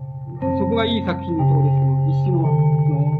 悲しさって言いましょうか、悲しさみたいなものがそこの中に、あの、この描かれているんです。つまり、あの、この、しかしこれは、口頭向けといえば全く口頭向けな、あの、物語でして、口頭向けなキャプチャーなんですけども、しかし、あの、この種のキャプチャーをたくさん積み重ねていて、そして、ちょうどチャネルをひねればそうなる、チャネルをひねれまたひねれば違うあれが出てくるっていうような、そういう作品を展開しているわけです。で、この作品はかなり高度な作品です。つまり、これはかなり高度な作品で、あの、糸井さんや、あの、村上さんのように、初めからもう、いいんだと思って。あの、チャンネルを押したら出てきて、で、あっと、もう飽きたらもう消してくれればいいと。で、もう消して捨ててくれればいいっていう、そういうふうに書かれた作品ではなくて、これは非常に大まともに書かれた、あの、ふざけた作品ですけども、大まともに書かれた作品です。つまり、非常に、あの、高等無形なですね、高等無形な、あるいは空想な、空想な話の断片っていうようなものを、断片っていうようなものを非常にあの、まともに、って言いますか、まともにそれを取り上げていく、まともに描くっていうことの中に、一種の倫理性っていうようなものが存在しうる、あるいは、あの、現在におけるその、あの、文学の倫理性っていうようなものは、そういうところにしか本当は成り立たない。つまり、あの、大真面目で空虚で、その、高等無形な事柄を、その、非常に真剣に、その、真剣に描く。それで、真剣に描くために、それは空想になったり、馬鹿げた話になったり、あるいは SF 的な、その、幻、架空の幻想性の話になったりしてしまうわけですけども、そういうことを構わずに、構わずに、真面目に、あの、真剣にそれを描くっていうことの、そういうことの中にしか、あの、倫理っていう、あの、文学の倫理っていうのは存在しないんだっていう、例えば、その、その、代弁すればですね、その、作者のモチーフが、ちゃんとこの作品には含まれている、かなり高度な作品だっていうことができます。で、あの、この、この作品は、例えば、あの、つあの、例えば、昨、えっ、ー、と、僕がした限り、昨年度、あの、え、書かれた作品の中で、もう指折りのいい作品です。つまり、指折りのいい作品だっていうことがわかります。で、あの、滅多に出てくる作品であり、ないと思います。で、だから、もしあれがあったら、うん、きっとお読みになって損はしないと思います。あの、それで、だけども、カフカと比べて、あの、どうかっていうふうに言われると、ちょっとそれは困るのであって、あの、それは、もうちょっとそうは言えない、そういう、ちょっと困る。しかし、これは、ちょっと他の同時代の、つまり現在の他の文学と比べたら、比べてみたら、もちろん大変いい作品です。あの、大変抜群にいい作品の一つだっていうことがわかります。で、あの、この人はどういう人か知りません。僕はどういう作家か知りませんし、別にそこに、あの、あれも閲歴が書いてあるわけでも何でもなくて、本当に新人で、きっとそういう募集したら、えー、応募されてそれ出てきて、あの、あまりに、あまりに凄まじい作品っていうか、作品なんで、選者の人が入選作にしてくれなかったんだと思いますけど、あの、でも、もう読むに値する作品で、もう、あですから、まあ、あの、機会がありましたら、お読みになってくださればいいと思います。それで、あの、その、最後の第3部に、さよならギャングたちっていうのが第3部なんですけども、さよならギャングたちっていう中で、4人のギャングが、これも何、何が4人のギャングだっていうことを言われて、そういう由来なんかどうでもないないんで、スイッチを押したら4人のギャングが出てきたっていうふうにお考えになればいいんで、4人のギャギャングが、主人公が経営している詩の学校ですね、ポエジーの学校ですね、詩の学校へやって、やってくるわけです。で、あの、詩を教えてくださいっていうわけなんです。で、そこのところを読んでみますけども、まあ、それが多分一部、まあ、見るとクライマックスで一番いいところなんですけどね、緊迫したいいところなんですけど、つまり、緊迫っていう意味は、その、口頭向けでデタラメなんですけど、デタラメの中にものすごい悲哀、悲哀と倫理っていうようなものがよく読むと含まれているっていうところなんですけども、そのギャングがやってきて、そのギャングの一人、ギャングがやってきて、詩の学校、私が経営している詩の学校をやってきて、詩を教えてくださいっていう、わけですね。で、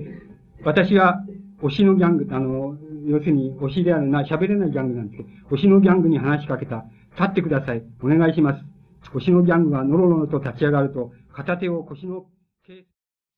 コーヒーとサンドイッチ。推しのギャングの唇から荘厳な音が漏れた。そうです、それでいいんです。続けて。すると、真っ白、真っ白、真っ白、真っ白、真っ白、真っ白、真っ白。推の、あ、コーヒーとサンドイッチ。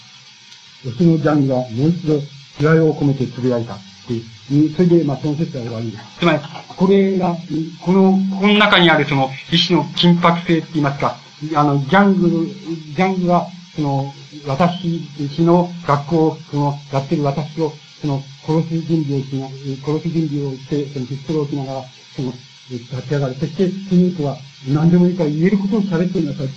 あの、何か頭にあることを喋ってみなさい。それが死なんだっていうふうに言うわけなんです。ところが、もちろん何にもないわけなんですね。何もなくて、もう何もないんで、ただ真っ白しかないんです。真っ白しかないか、真っ白真っ白っていう星のギャングが重い言葉でつぶやくわけです。それで、それがつぶやって終わったと思うと、コーヒーみたいなことしか今度は浮かばないからそういうわけです。そう、それでいいんだっていう、それが死なんだっていう、それでいいんだっていうわけです。で、もうもうないともう言ってなさい、また、真っ白真っ白っていうふうに、あの、推しのギャングが言うっていう、それでそれが非常に気合に満ちた、こあの、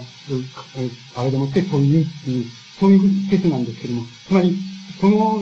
例えば今の一節っていうのは、この、さよならギャングたちっていう作品の全体を大に足りる、その、なんて言いますか、モチーフが込められていることがわかります。つまり、そういうことが伝えたいわけなんです。何を伝えたいのかわかりません。つまり、あの、意味のあることを伝えたいんじゃないんです。つまり、そういう感じを伝えたいんです。つまり、何て言いましょうか。その、そういう感じですよね。つまり、そういう感じなんですよ。つまり、あの、詩とか文学って、なんて言いますか、文学っていうものがあるとすれば、それなんだって。だけれども、それなんかって言って、なんか、生真面目に、な、その、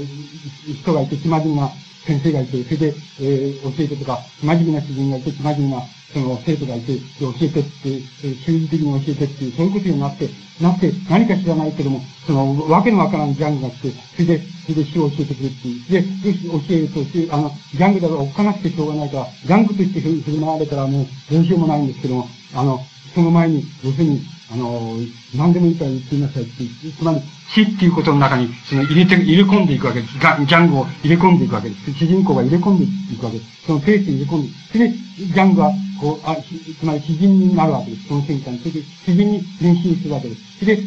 だけれども何にももちろんないわけです。説もなければ何にもない。頭の中には食べ物のこと、コーヒーと考えてることない。他は考えたことない。何にもないから、仕方がないから、真っ白だっていう、その、あの、こう、なんていうのかね、重い、その、推しですから重い発音で真っ白だってこういうふうに言うわけです。で、真っ白は真っ白だってそれでいいんだ、それなんだって言うわけです。それで、それなんだっていうことで言う、そのことが多分、この作品が伝えたいことなんです。つまり、あの、何か意味あることを伝えたいんじゃなくて、そのこと、その、なんて言いますか、息の、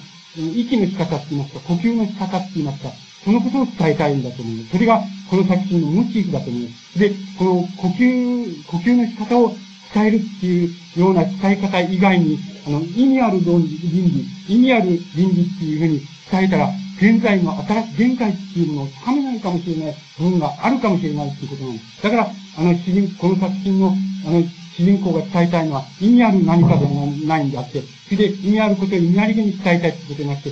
それでいいんだっていう、その、それを伝えたいっていう、そのことなんです。そのことが多分この作品のモチーフなんです。で、このモチーフは、あの、まあ、かなり悪ふざけしているところもありますから、そういうことも含めてでしょうけども、うまく理解されて、されなかったと思います。だけれども、僕は、あの、その、あれしてもいいんですけどね、これ、これはかなり注目すべき作品です。つまり、あの、カフカの作品のように注目すべき作品ではありませんけれども、あの、現在の日本の文学が置かれている中では、非常に、あの、非常にあの高度な、それで、非常に、あの、優れた作品で、優れた作品で、しかもそこに新しさっていうものを、ちゃんと感知した、そういうものを含まれた意味で大変優れた珍しい作品だと僕自身は思います。つまり、それは、あの、だから、あの、読んでもらう、ご覧になる価値はありますよっていうふうに、あの、僕は言えるような気がします。で、これ、そうしますと、今お話ししたことを巡っていきますと、やはり、あの、現在の文学の新しさっていうものが、どうしても意味せざるを得ないものっていうのが何かっていうことについては、およその基本っていうようなものは、あの、なんとなく触れ得たような気がしています。で、だけども、あの、たくさんの作品が、あの、ありますから、たくさんの傾向の違う作品がありますから、あの、本当はもっと丁寧に辿らなければいけないんですけども、あの、丁寧に辿ることよりも、はい、新しさっていうものが現在、どういうふうに理解されるか、あるいはされているか、あるいはしたらいいのかっていうことの基本を、まあ、お話しできたらっていうことで、あの、お話ししてみました。これで時間が来たようですから、お話しいただきます。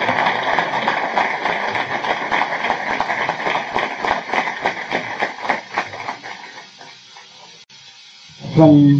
人間が何かにぶつかるぶつかり方と同じパターンを持っているものが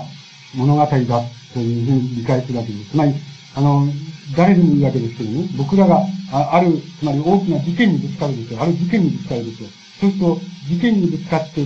例えば、その事件に対して、その、お、なんて言いますか、その事件が起きてれば起きるほど思い悩むでしょう。思い悩んだり、もがいたりするでしょう。そして、もがいたりして、それで、やがてどっかに、その、抜け道を探してね、それで、抜け道を探して、そしてそこから抜けていくっていうふうになるか、あるいはどこにも抜け道が見つからなくて、そこで参ってしまう、あの、死んでしまうとか、あの、自殺してしまうとか、あの、そういうことっていうのは、あの、誰でも同じです。あるいは、その事件を、事件をとにかく克服して、あの、また次の事件にぶつかるっていうのは、そういうのが、例えば僕らが、あの、日常、この、繰り返しているその、なんて言いますか、ある事柄にぶつかる、あの、パターンなんですけども、つまり、そのパターンを、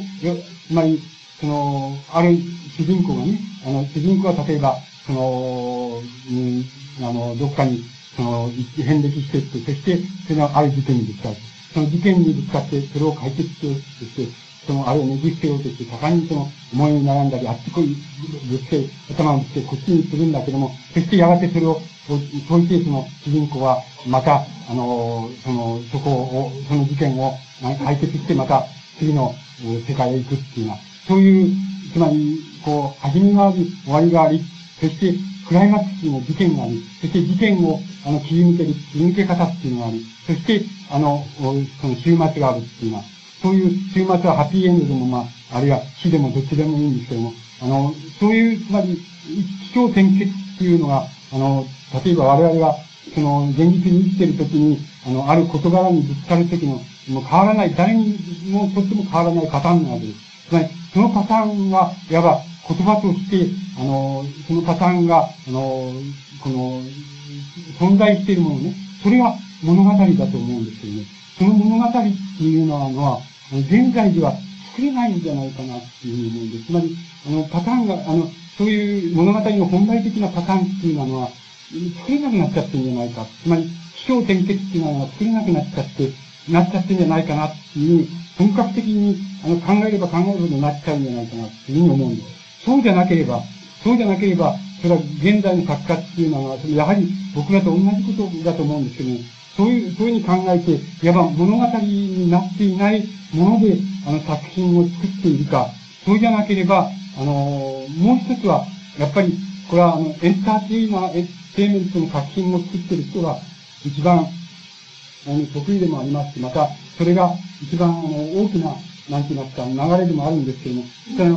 物語を無理に作るわけで、無理やりに作っちゃうことだと思う思うんです。つまり、無理やりに物語を作っちゃうっていうことを、何か言っても作っちゃうんだっていうのは、あの、エンターテイナーがやってることだと思う。だけれども、本来的に言えば、文学っていうのは、本来的に言えば、多分現在は物語を作れるようにな形で、僕らがある事件っていうのはものにぶち当たれなくなってるっていうことだと思うんです。あの、ぶち当たれなくなってる。だから、もうあの、物語を作れない、本気になったら、あの、本気になって文学作品を作ったら物語なんか作れないんじゃないかっていうふうに思えるんですけども、しかし、あの、エンターテイナーっていうのは物語をあの作っちゃってるわけです。日々作っちゃってるわけです。だから、例えば、糸井さんなんかでも、たった5、6枚の中で作っちゃっています。で、あの、その、それは無理に作っちゃってると思います。つまり、無理に作っちゃってるから、あの、やっぱり無理やりっていうことになってしまう。そうすると、あの、こういう考え方を、こういう無理やり物語を作っちゃうっていう考え方を推し進めていきますと、あの、文学っていうのはパターンじゃないかっていうことになっちゃうわけです。つまり、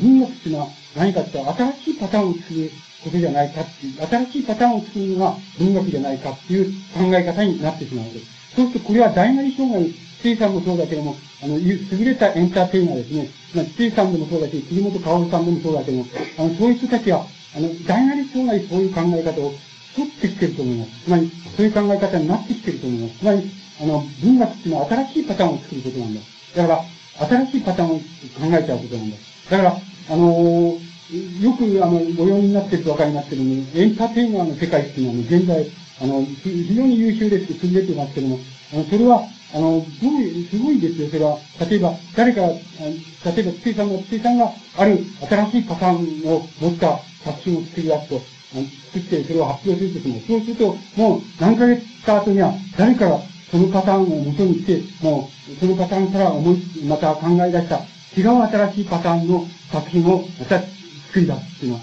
そしていわば、その、そういう意味合いでは、その、非常に際どい競り合いっていうようなものを、エンターテイナーたちはやってることがわかります。あの、やってることがわかります。で、これはちょっと、凄まじい競り合いの仕方で、ちょうど今と金棒の化粧品と、あの、制度の化粧品が競り合いをやってる。それで、競り合いをやるために新しいパターン、中身よりも新しいパターンで、こう行くように仕方がないっていうんで、宣伝する人を選ぶ、選ぶことが、それから放送、放送のデザインか何か、全部、材質から、全部は、あの、もう新しいパターンでやって、こっちの売るんだっていうのを、で凄まじい競争をしてると、それと、あの、やや似たところがあります。つまり、そういうふうなものになっていく、あれがあります。それは何かって言ったら、無理に、無理に物語を作れないのに作るからです。あの、作れないのに作るならば、パターンを新しくす。る以外にないわけです。あとは、だから、これは小松さんでもよく言ってたんです。けど、コンピューターで作品作ってみせるって言ってると、つまり、大分作れるわけです。パターンです。から、新しいパターンです。から、あの、重要な部分が作れるわけです。かなり作れます。だから、それが文学だっていうふうに、あの、エンターテイナーたちが大なり小なり、あの、思い込んでるところがあります。しかし、多分そうじゃないので、つまりそれをやってる限り、現在の、現在、現在っていうものの本質に、あの、文学が接触するってことは、多分できないと思います。現在の表層っていうのに接触することができます。つまり、あの、ここに、現在の虚構化の世界、イメージを、作り出されたイメージの世界、膨大になったイメージの世界っていうものを、ものを描くことはできますけども、しかし、それが現在の本質かったら、そういう本質じゃないですから、つまり、それは一種の過小ですからね、虚構ですからね。だから、本質は何かっていうようなものは、想定その数字は消えないと思うんですよね。無理に、あの、パターンを作っちゃったら、多分そうだと思う。そこが現在の文学の、あの、現在透明してる、あの、大きな問題のように僕自身は思っているわけです。だから、物語っていうのは、そう僕考えてるように理解する限りは、あの、なかなか難しいんじゃないかなっていうふうに思うんですよね。作り上げるのは難しいと思いますね。形成するのは。ええ。あ、なかなか多分こうだと思う。つまり、そういう単純化しちゃうといけないけれどもね。いけないけれども、中川さんはそれで、そういうことをよく知ってると思うんですよ。つまり、あの人はエンターテイナーじゃないですからね。つまり、あの、優れた人文学の作家ですからね。だから、あの、人文学の作家ですから、そういう、よくよく知ってると思うんですよ。つまり、あの、物語って作れないっていうと、あの作りにくいんだって、やったらもう、やったらもうダメになっちゃうんだっていうのを知ってると思うんです。そこで、あの人は、僕の考えでは、あの、それでどうやったら物語が、物語が可能か、なぜ、どうしたら可能かっていうことをよく考えたと思うんです。そしてあの人は、いわば、あの、例えば強度である熊野、熊野があるとするでしょそう、強度っていうものを一種の、なんて言いますか、この土着の根拠地みたいなものにね、あるいは土着のユートピアみたいなものに、あの、虚構化するわけですよ。つまり、それでそこに、あの、歴史の怨念とかね、現実の怨念とか全部、それを全部、その虚構化された熊野な熊野っていう土地にね、それを全部付与してしまう、与えてしまうわけです。で、そういうふうに与えることによって、与えることによって、初めて物語を、とにかく大なりが作っちゃうっていうことだと。で、その作ったものは別にパターンの新しさを作ることじゃなくてね、あの、本格的な物語っていうようなものをかろうじて成立させるために、あの、そういうふうに、あの、自分の強度なら強度っていうものを一致虚構化し、神話化していく、言いましょうかね。あの、一つの神話にしていって、で、そこに歴史を込め、神話を込め、そして現在を込め、現在を込めっていうようなことをそこにして、そして初めてそういう、その取材って言いますか、そういう土台って言いますか、土台を巡って初めて物語を作るっていうことをしてると思います。で、現在のいくらこういうあの、サラサラの、こう、なんて言いますか、要するに素手で透明する、素手でその感じする現在性っていうものを、あの、作品化しようとするならば、多分物語はなかなか作れないんじゃないかな。作れば必ず風俗化するとか、金属化するとか、パターン化するとかっていうことは、大内障害避けられないっていうのは、そういうのが、多分現在の文学が透明している矛盾だって、それに対して、中上さんは、ややそれを、それを神話化する、あの土地をね、あの、ある土地を、強度が強度を神話化していったり、歴史化していったり、それからそこに現在を込めていったりっていうようなことをして、それを舞台にして、初めて物語を作るようなことをしていると思います。そういう中山さんのやってる意味合いは、そういう意味合いを僕は持つんじゃないかなっていうふうに、まあ僕なりに、大雑把に掴むときはそういうふうに考えてますけどね。あの、今、中山さんのことについて答えるんですけど、あの、質問ですけど、あの、その、吉本大学があの答えられた答え方が、あの、吉本さんの環境が、置かれていた環境が、ちょっとタイミングにも通じることなんですけども、あの、お母さんが、まあ、あまり関係しない。お父さんも関係しない環境に置かれたから、自分はこうなった。それでこういった答えをしたっていう一つのその考え方であるっていうことは考えられない。うん、あの、そういうこともあるかもしれないですね。ただ、あの、僕は、あの、そういうことがあると思うんですけどね、あの、つまり、これは、あの、自分の、なんて言いますか、あの、好みとかね、えー、の、立場とか、そういうこととね、それから、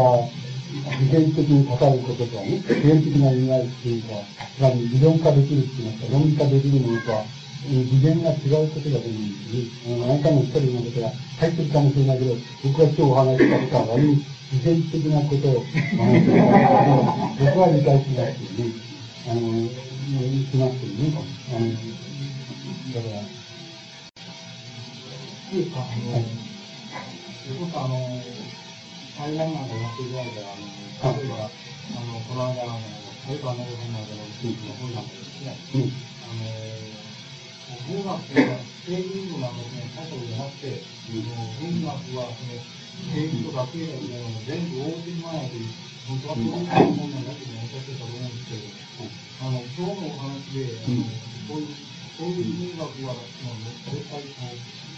まあ、真に現れないころで難しいん。ですけどね、もしその現れるとしたら、その今、あのどういうふうな作品がですね、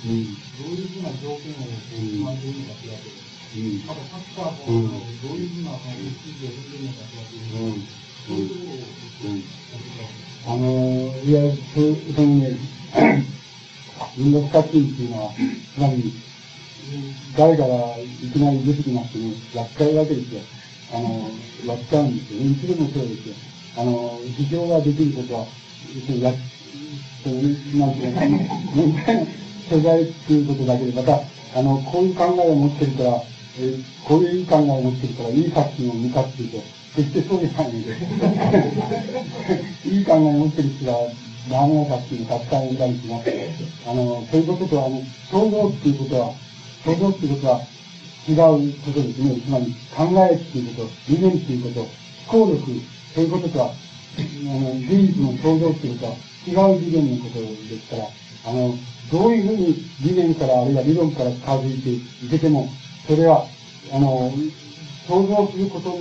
の、なんていますか、そこの次元とは、まあ、精一杯して肌を接するぐらいのもので、あの、それに何かできるっていうことはないよまた、そういうのとまるで出所が違うか、違いますから、あの、まあ、極端に言ってしまえば、いい作品っていうのはいつも誰かがやっちゃうわけですよ。あの、ね、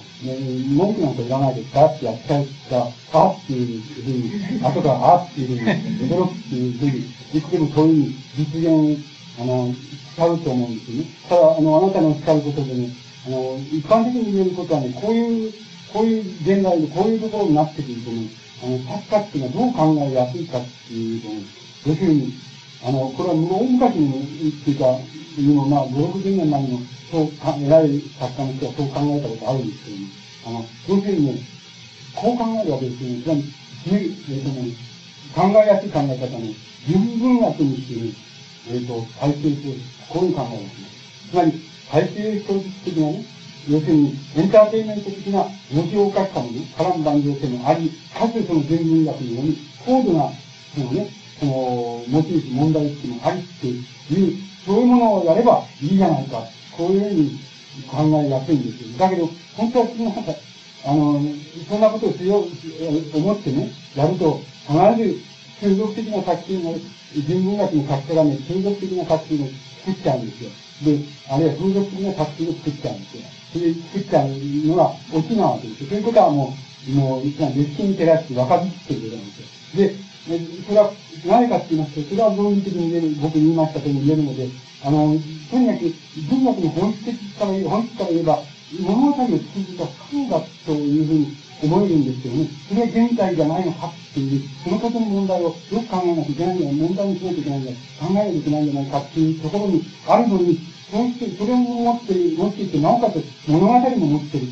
ていうのは欲張りすぎであってね、欲張りすぎあるいは人工的なつなぎ合わせであって、つまり、あの、誘導性っていうのはどういうのがいいかと、勉強もできるし、遊ぶのもできるし、それがいいんだ。こういうのと同じでね、あの、そんなことは不可能なわけですよ。あの、そんなことはある程度の勉強できる。ある程度、まあ、ね、ある程度運動もできる健康である。こういうのはあり得るけども、大体、勉強もできるし、あのね、あの、その運動もできるなんて、そんなことは不可能だと思いますね。そういう、だから、不可能なんです。つまり、だけど、優等生っていうイメージを作るなら、それ以外に作りようがないわけです。つまり、明日純正な優等生って、あの、素直に持ってきたっていう点々にはならないからね。だから、考えやすいのは純文学にして、回収する。そんなこと考えやすいんです。だけど、そんなの全然不可能だっていうことだけは言えるわけです。それは言えるわけです。それから、もう一つ言えることは、つまり、あの、作家っていうのは、あの、理屈がないですからね。で、理屈が外して、あの、外して下手くそですからね。あの、下手くそですからね。だから、あの、なんて言うんですかね。あの、わかんないけど、つまり、問題の素材っていうことが、わかればわかるほど、いい作品が、その人にできるのかっていうと、必ずしもそうとも言えないようなもの。つまり、あの、だけれども、ただ、文学の、つまり、自然性っていうもので言えばね、あの、問題の所在はどこにあるかっていうことに、現在の文学の問題の所在がどこにあるかっていうことは、ことを知らないようにも知ってた方がいいことは確かなんだと思う。だけども、そのことが、作家にとって自分の想像に役立つかどうかっていうことは、全く別問題なような気がします。それから、その作家が立派な考えを持っていると、立派な作品が生み出せるかっていうと、それは全く関係ないです。つまり、立派な考えを持っている人が、つまんない作品を見ますし、それから、つまんない考えを持っている人が、立派な作品を見ることがありますから、それも一概には言えないですよね。ただ、だから問題の所在っていうことと、それから、鉄球案っていうのはダメでしょうっていうことだけは、僕言えるような気がするんですけどね。ただ、あとはもうやっちゃうと思います。誰からやっちゃうと思います。誰からやっちゃうん。ですよ、必ず。あの、そういう人がいるん。ですよ。あの、これはもう、いるん。です。誰からやっちゃうん。ですよ。と思いますね。あの、例えば、あの、吉野さん、神田、あの、二藤さん。の解説を学ん。で、解説されてる、あの、僕はそういった感じでは、あの、精一杯、あの、講義を持って、設置、まあ、対談される、感じのから東の方に、それでも、あの、やっぱり、こう、吉本さんのとしては、あの、まあ、この、まあ、この少ない部分の現象の中では、その、そうだけれども、自分としては満たされないというん。ですね。あそういう感じを持っていらっしゃると思います。し、それから、あの、三島さんにしても、吉本さんは、あの、非常に同意がそうで、自分たちをおっしゃってますけれども、それでも、あの、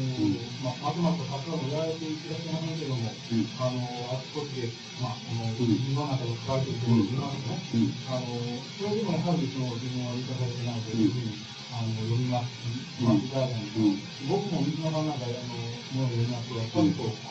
要にやっぱり優秀は優秀だけれども、その、弱々しいと言いますか、霊力と言いますか、そういう感じが見てないし、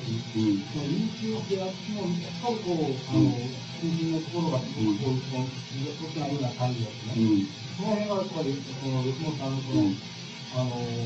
いうんですか、政治も覆ってしまう、それから国家も全部覆ってしまうっていうか、今はそれが、なんかその、それ以下のものとして文学が、その、あの、解決していたという、そういうふうな、あの、機能した、そういうものとして存在したというふうに思うんですけどね。吉野さんにとっては、あの、文学というのはそうじゃなくて、あの、政治上に何というふうにお考えになっていると思うので、先ほどのことをずっとしたんです。うん。あのね、こうだと思うんですね、あの、えっと、つまり、あの、政治みたいなものっていうのを、て例えば僕のクラスの語るときにはね、僕僕の場所からは、つまり空想とか、えー、原、なんていうのかね、原則とか原理とかね、そういうことしか語れないとこあるんですよ。文学っていうと自分が、なんとなく現場みたいなあれがあるから、あの、理想のイメージっていうのは、こう、なんとなくないことはないんですけどね、それをあんまり自分の場所から言うことが意味がないような気がする。だから具体的に、あれすると、あの、あなたに言われたことで、僕は羽根さん、あの、優れた作家であるのだと思うんですけども、あの、僕やっぱりさっき中上さんのあの言い方で、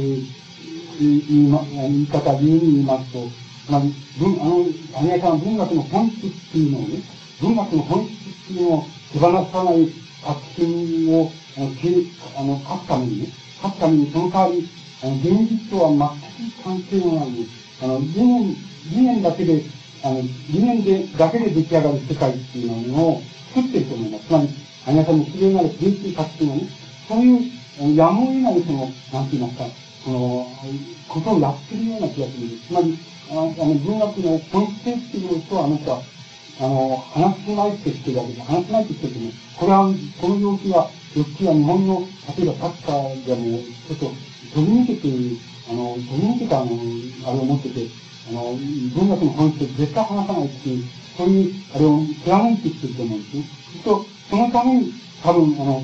素材ないし、取材っていうのをね、あの、非常に、あの、理念的なところですね。理念的なところに、あの、とに置いていると思います。それは、あの、やむを得、快適に置いてるって言いましょうかね。どうしても必然的に置いてるような気がします。つまり、だから、あの、どういったらいいんでしょうあの、えっと、現実とのね、あの、現実と、つまり、生々しい接触点っていうふうに、を求めることはできませんよね。生、あの、本質的な接触点っていうのは、求めることができます。つまり、あの、現代文学、現代の文学としての本質的な意味合いの、あの、指令的作品を持っているっていうふうに評価することはできるけれども、生々しいっていうなんかね、こう、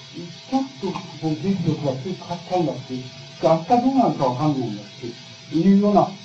そういう意味合いの生々しさっていうのを、比例っていう作品から求めることはできませんよね。それはなぜかっていうと、あの、巨大な地方っていうのは、あの、理念のところに置いているからのように思います。だから、時代もそういうところに置いて、観念の革命の世界に恋に追い込んでいるからだと思うんです。だから、あの、ステストしたらも変わっちゃうとか、あの、生々しい、明日、誰もが明日どうなるかわかんないなっていうのは、そういう意味合いのなんて言いますか、生々しさっていうのを作品に求めることができないと思います。それは、初めから求めることができない。それは、必然的に求めることができないと言ってもいいんですけども、つまり、それが解決法なんで。あの、羽賀さん、あ、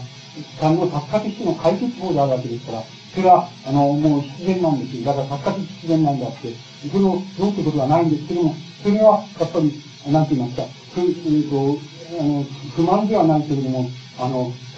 つまり、エロチックじゃないなって言いますかね。あの、エロスがないなって言えば、エロスっていうのがないんじゃないでしょうか、近くなんじゃないでしょうか。あの、こう、そういうあれが近くなんじゃないでしょうか。だけども、それはもう、比較的にそうなっていって、言えばもう客観的な必然ですから、あたからどう言ってどうなるっていうのがないのですからね。そういうことが言えるんじゃないですかね。で、それでは私の英語会1年、角野舞子さん、角野舞子さん、いらっしゃいましたら、天使までおいでください。すべてお呼び出しいたします。英語科2年生、安田雅子さん、安田雅子さん。同じく小林陽子さん、小林陽子さん、佐